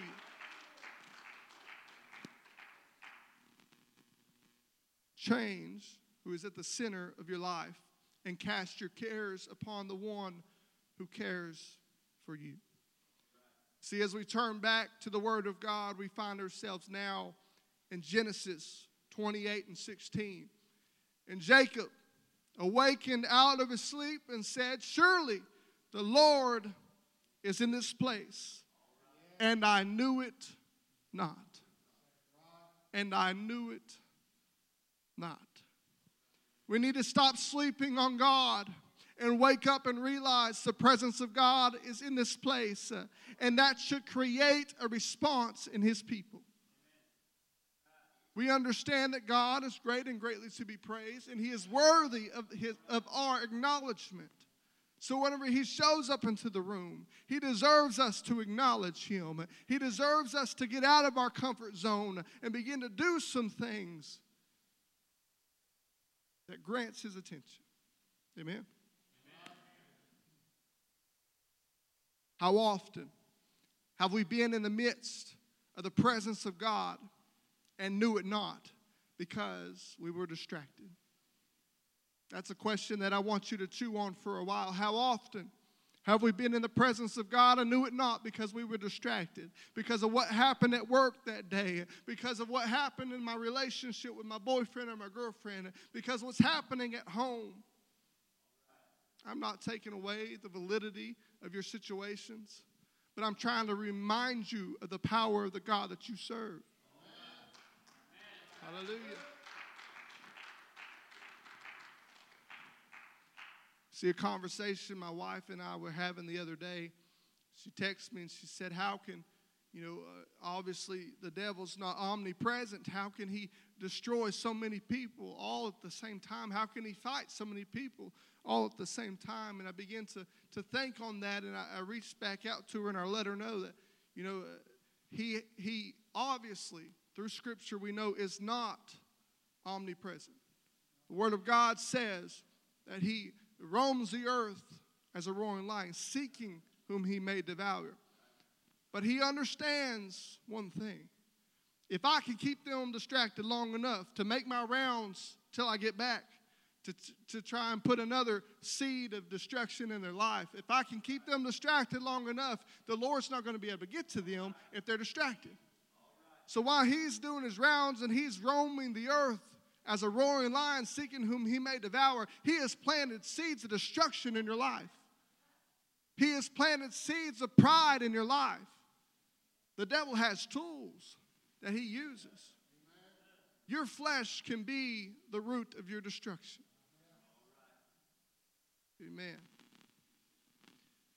It won't matter. You see, if the devil can plant a seed of pride in your life, it will not matter if he's throwing everything he has at you at once, at once, or if he is nowhere to be seen.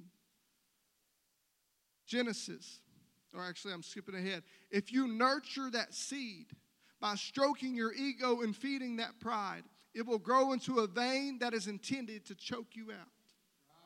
And you will smother spiritually.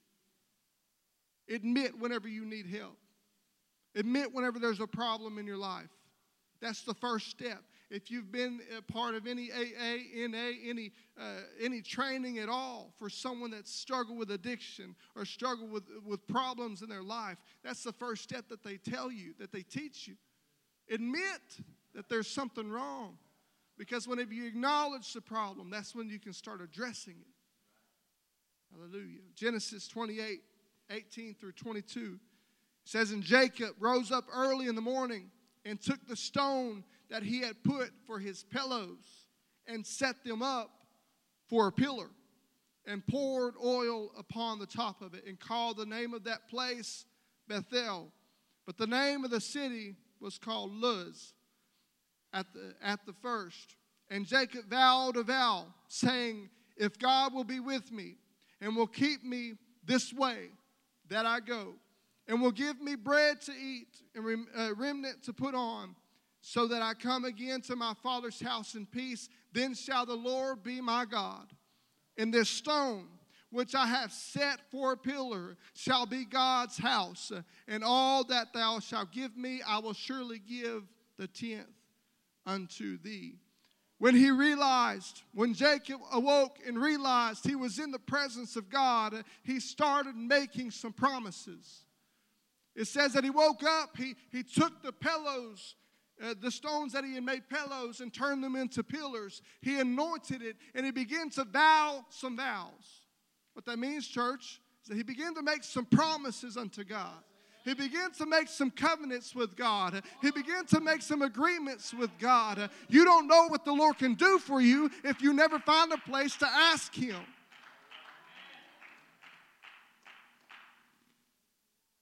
See, when he realized he was in that place where him and God resided, he began to call out to God and say, These are my needs. These are my needs.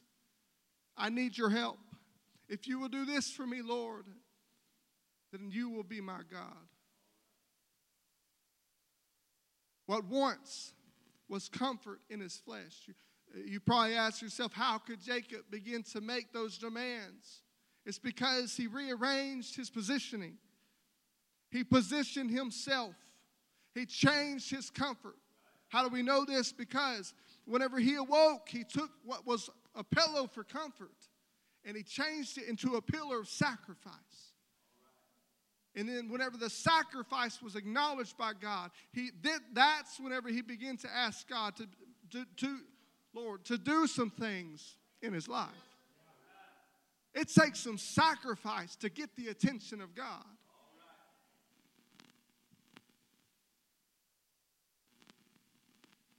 What once was comfort to his flesh became a reminder to his soul. God wants to wake up and stop creating pillows, or God wants us to wake up and stop creating pillows for comfort in the church. He wants us to wake up and stop creating pillows of comfort in the church. And instead create pillars so that the church of God will stand against the wiles of the devil. Be humble when people do you wrong, and seek not vengeance, for vengeance is mine, saith the Lord. We need to be reminded. I preached about it just the other day. God is the God that is fighting our battles. Uh, we need to stop worrying about the storm that we're in uh, because we know that the God that is behind us uh, is the God that is the maker of the storm, and He's the breaker of the storm. Just because you're going through the storm doesn't mean that God has forsaken you. If God is at peace with where you are in your storm, you should be too. Knowing if you're living your life according to the Word of God, that He has you secure in His hands. Why? Because the, the Word of the Lord says, No man can pluck you out of the hand of God. Amen. Right? But you can sure remove yourself out of the hand of God. You can. That pride will push you right out of the hand of God. But if you know you're safe and secure in His presence, who cares about the storm going on around you? Who cares if the crosshairs of hell are on you, if God's hands are around you? God has not forgotten the promises that He has made. His word says His promises are yea and amen. That means that it shall be done. If he said it, I believe it. That's why we sing that song. It's not just a filler in time, it is a reminder to the church. If he said it, I believe it. And I'm going to watch and pray in the same and give thanks because I know God's promises will come to fruition. Hallelujah. But just because you prayed, and the answer didn't come knocking down your door before you got up from prayer doesn't mean God is not going to answer that prayer. I've heard it before, and I'm sure you have too. We are a microwave generation. We desire things to be done immediately. If it's not done in 30 seconds, we're ready to move on to the next thing. Starving out. You see, we see in chapter 28 in a field in Jacob's midnight hour, in that secret place, Jacob turned some pillows into pillars and made a vow. We say, oh, but he was, he, you know, the Lord had blessed him. The, the Lord had, uh, had his hands around him. Of course he did. But did you not just hear what I just said? He was in a field alone. He had to divide his house because he was afraid his brother was going to kill some of his, his, his family. He was living in fear. He was in a field by himself in a midnight hour. Come on now. How many people are in a field by yourself right now spiritually? Although you're surrounded by people that love you, you feel like no one understands what you're going through. God sees you. He's wanting you to wake up and realize you're in the presence of God. Begin to turn those pillows into pillars. Change your way of thinking. Let go of that pride and remember He's the one that should be the center of your life. Amen. See, Jacob turned those pillows into pillars and made a vow. But it wasn't until years later, chapters later, that God reminded him of those pillars. No matter how long it takes, those pillars have to stand and be a reminder to you and to God and to every devil in hell. I have a promise from the Lord, and I'm going to stay humble and I'm going to stay faithful until God provides the answer.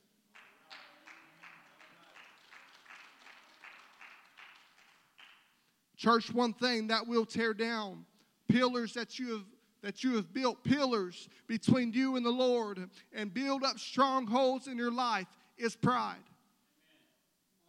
Pride has hindered people from getting the blessings that God has desired to pour out for generations. Pride has hindered people from being called. Uh, they're called, but answering the call. How many times have people come into the house of the Lord just like this? and the Lord provided a message that they needed. But because they were so full of pride, they didn't hear a word that preacher said. You're going to try and you're going to try and give an excuse to the Lord when we're standing before him on the day of judgment. Say, but I didn't know. He said, but I sent someone to tell you. You didn't want to hear it. Because you were mad in the moment. Because you were worried about something that should have been mine to deal with. And you missed your blessing. Pride destroys. This world and this church and so many churches like it are filled with pride. Pride distracts from God's will. As I was stating earlier, if the devil can keep you distracted, doesn't matter how much he works, you're doing the work for him. Your pride has become a tool of the enemy to see your destruction. If you can shed that pride, you have got out of the snare of the fowler. Amen. If God's will is for you to be healed, but your pride keeps you glued to your pew and you, uh, you will be destroyed. Your image is not worth you carrying around an affliction that God desires to heal. I pray that someone hears me today. Your pride, your image is not worth you carrying around an affliction that God desires to remove from your life. Brother Dwayne, can I borrow you for a moment, my friend? I want you to imagine that this is pride here. You grab both ends of that and stretch it out in front of you. Grab a, a good grip on it. See, this is the pride of his life. Brother, uh, you know, now if you come to this altar and you lift your hands, people are going to look at you. People are going to judge you. They might even think that you've done something wrong. So don't this pride's telling them, don't you dare. Don't you lift your hands because someone's going to look at you. They're going to judge you. They're going to talk about you. All these things run through his mind. But now I'm going to add, if I can find it, I'm going to add the other part. The part that we don't always remember, the part that we don't pay attention to because we're distracted by this little voice in our head, this pride that we can't get rid of. Brother, don't you let go of that pride now. Because if you let go of that pride, people are going to make fun of you. People are going to judge you because you want to live a different life. Don't let go of that pride. But you like $20? You want $20? Let go of the pride. Let go of the pride. You have $20. You, I will step away. It's not uh, on the altar. There's the blessing. $20. Pick it up. Go ahead. You want it? It's a good blessing. All you got to do is let go of it. What about another $20? Getting closer. Seems like it's a little easier, but I want you to go ahead. Let go of that pride. But if you let go of that pride and go to pick up that blessing, someone's going to judge you. All those generational curses that are trying to hold, up, hold on to you, they're going to hit you even harder. Who cares? Because the blessing's right there. But we're not letting go of our pride. God's trying to pour out blessing after blessing, but we won't let go of our pride to pick it up. God's saying right here in an altar or an altar that you create between you and Him, doesn't matter where, if you will show up to the altar and pick up the blessing, you got to let go of the pride.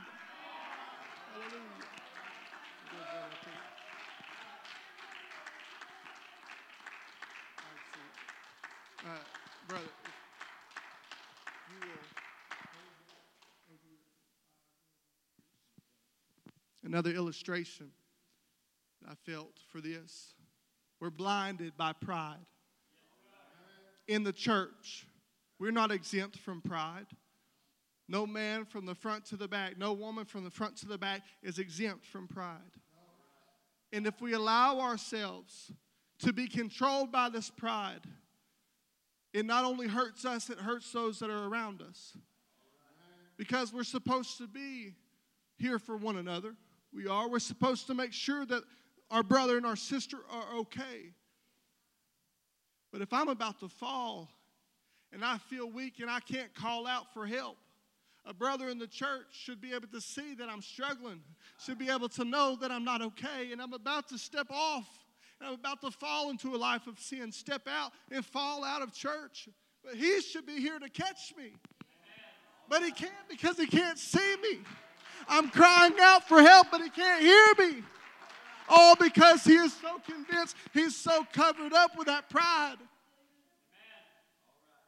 What if other people are praying with other people and he's the only one that, that could see me, that could help me, that could pray for me? The Lord has put it on his heart, but his heart's so distracted because his eyes are focused on the pride.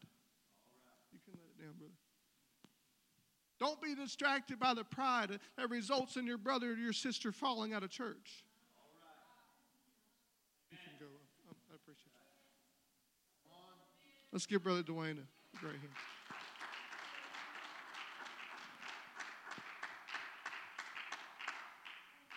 You see, pride is something no one, and I mean no one, is exempt from. From the first time visitor to the pastor on the platform, don't let your pride be your downfall. Don't let your pride be the destruction of a brother or sister. Don't let your pride be the destruction of the praise team. Don't let your pride be the destruction of someone someone at all.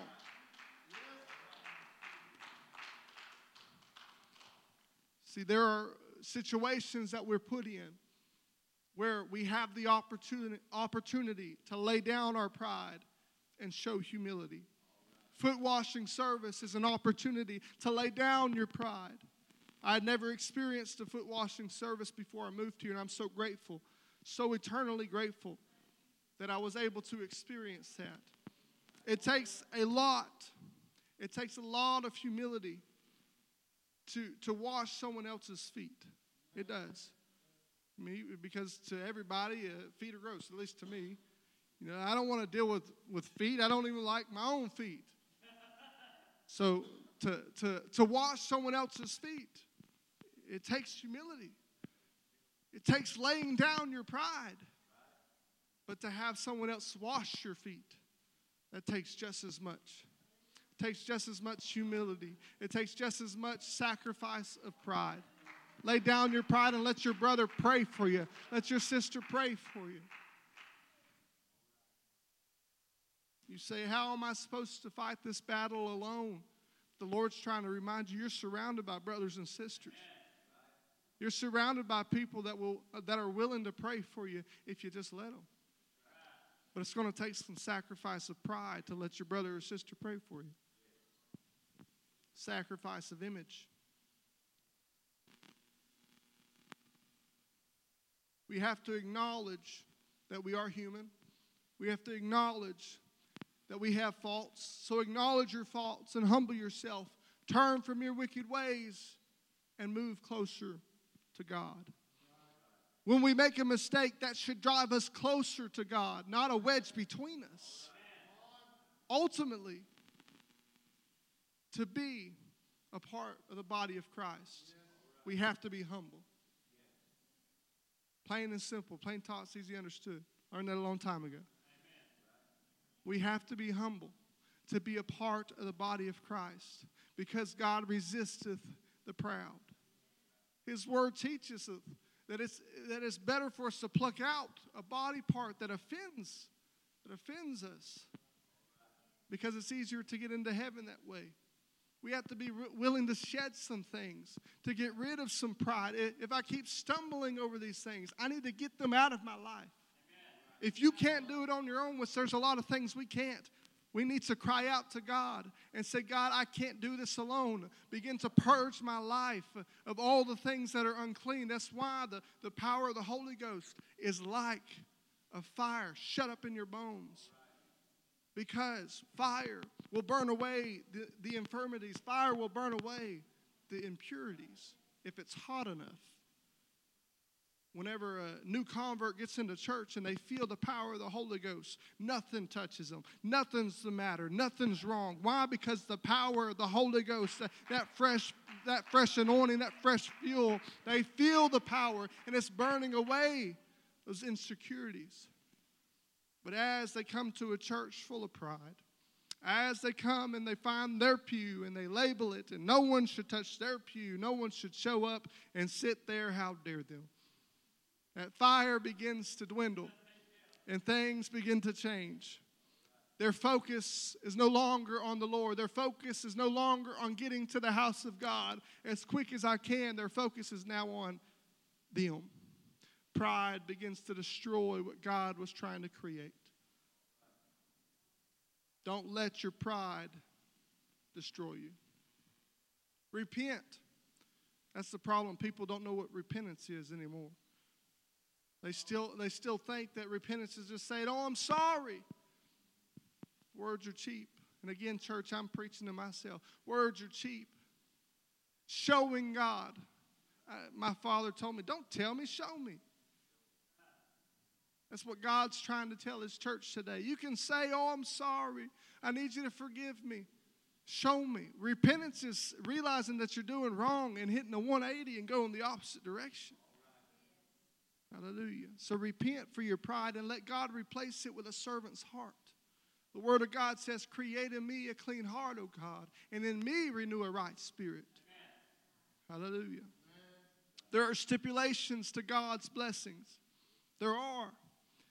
Not so He can show His strength and authority over us, but rather so, so we will appreciate His grace when it's obtained. Have you ever heard of the saying, a penny earned is a penny gained? I never had heard that up into high school, and, and someone said it, and I asked what it meant. And they said, you know, if you're walking down the, in a parking lot and you see a penny, you know, it's a penny, you're not going to pick it up.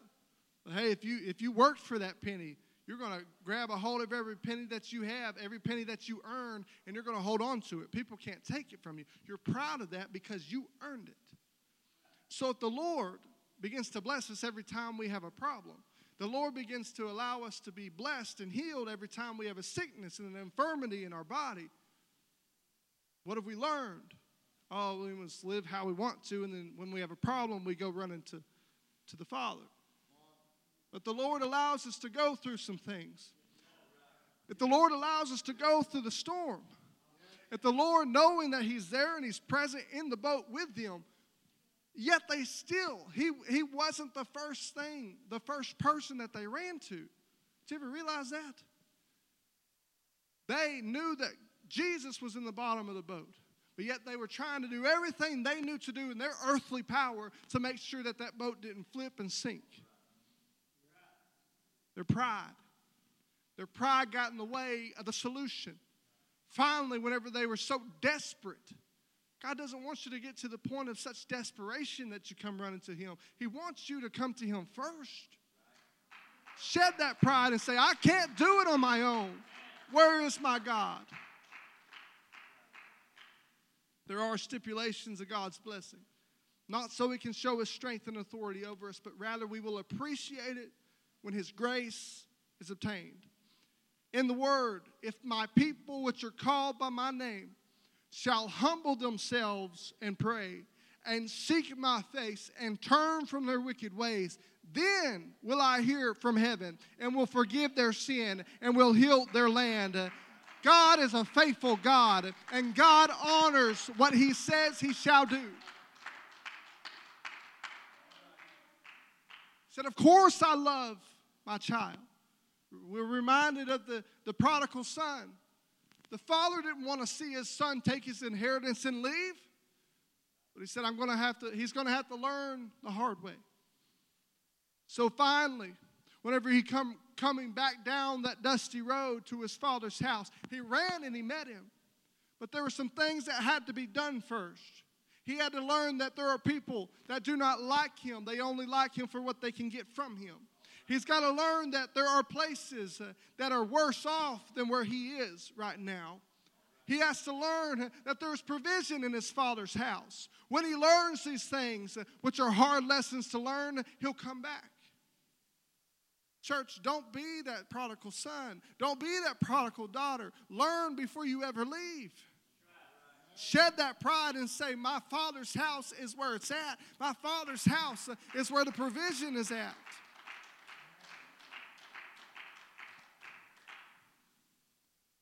We find in Second Chronicles 7 and 1, and I am coming to a close. Someone said amen. amen. Second Chronicles, and the praise team can come if they, they would like. Second Chronicles 7 and 1 says, Now, when Solomon had made an end of praying, the fire came down from heaven and consumed the burnt offering and the sacrifices, and the glory of the Lord filled the house. Started out, that scripture said, Now when Solomon had made the end of praying, whenever he had finished sacrificing some things, that's when God showed up. That's when God acknowledged the sacrifice. And that's whenever he poured out his presence. We're not willing to sacrifice things. We're not even willing to raise our hands or, or lift our voice whenever a preacher's preaching. It's not what the preacher should be up here for. But you should be acknowledging the words that the Lord has given him is truth. And by, by honoring him, you honor his words, you clap your hands, you lift your voice, you give him grace, you, you give him thanks for his grace on you. We know through the word of God and the very fact God uh, robed himself in flesh and was slain on a cross, God honors and acknowledges flesh sacrifice. In the scripture, Second Chronicles 7 and 1, after the burnt offering and sacrifice was consumed, the glory of the Lord filled the house. When you, as humans, that is robed in flesh, that has a human nature, when you begin to sacrifice your flesh on a daily basis, God honors that sacrifice. Every day we wake up, what's the first thing we do? Oh, oh I'm hungry. What am I going to eat? Every day we wake up and say, Oh, I got to get ready for work. I got to go. I got to do this. We got to wake up and remember to put God first. Because our nature is to put us first. So by shedding that nature, shedding that, that, that pride, and putting on humility, we're putting God first. And that's how you draw closer to Him. Church, He desires a church that will draw close to Him.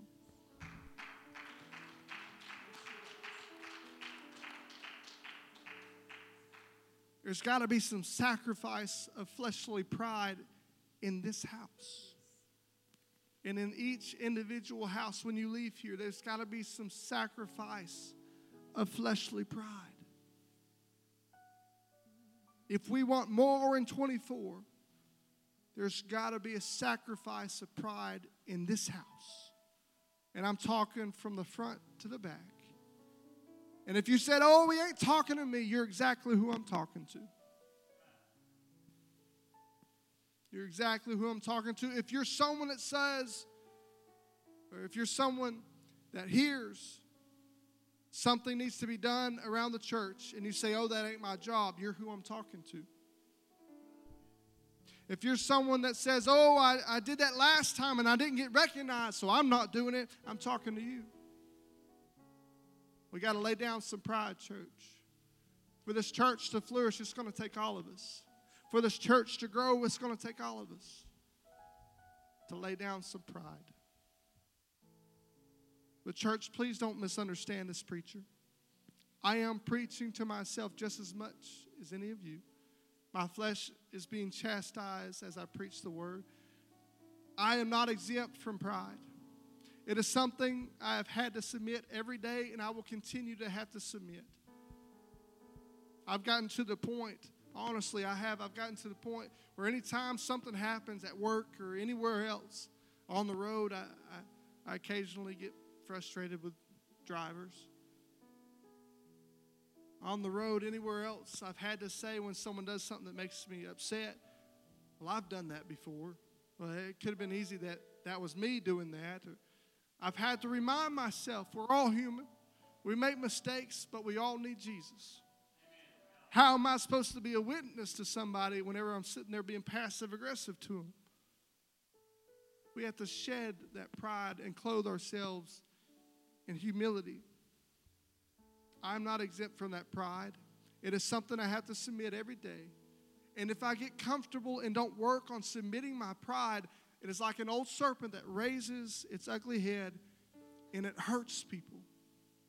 Church pride hurts people, it hurts the people that love you. Shed that pride and stop hurting the people that love and care about you. And I am coming to a close. Don't get comfortable, church. A comfortable church is a cold and a dead church. That's why these preachers and the pastor do all but beg you to come to this altar and sacrifice some pride.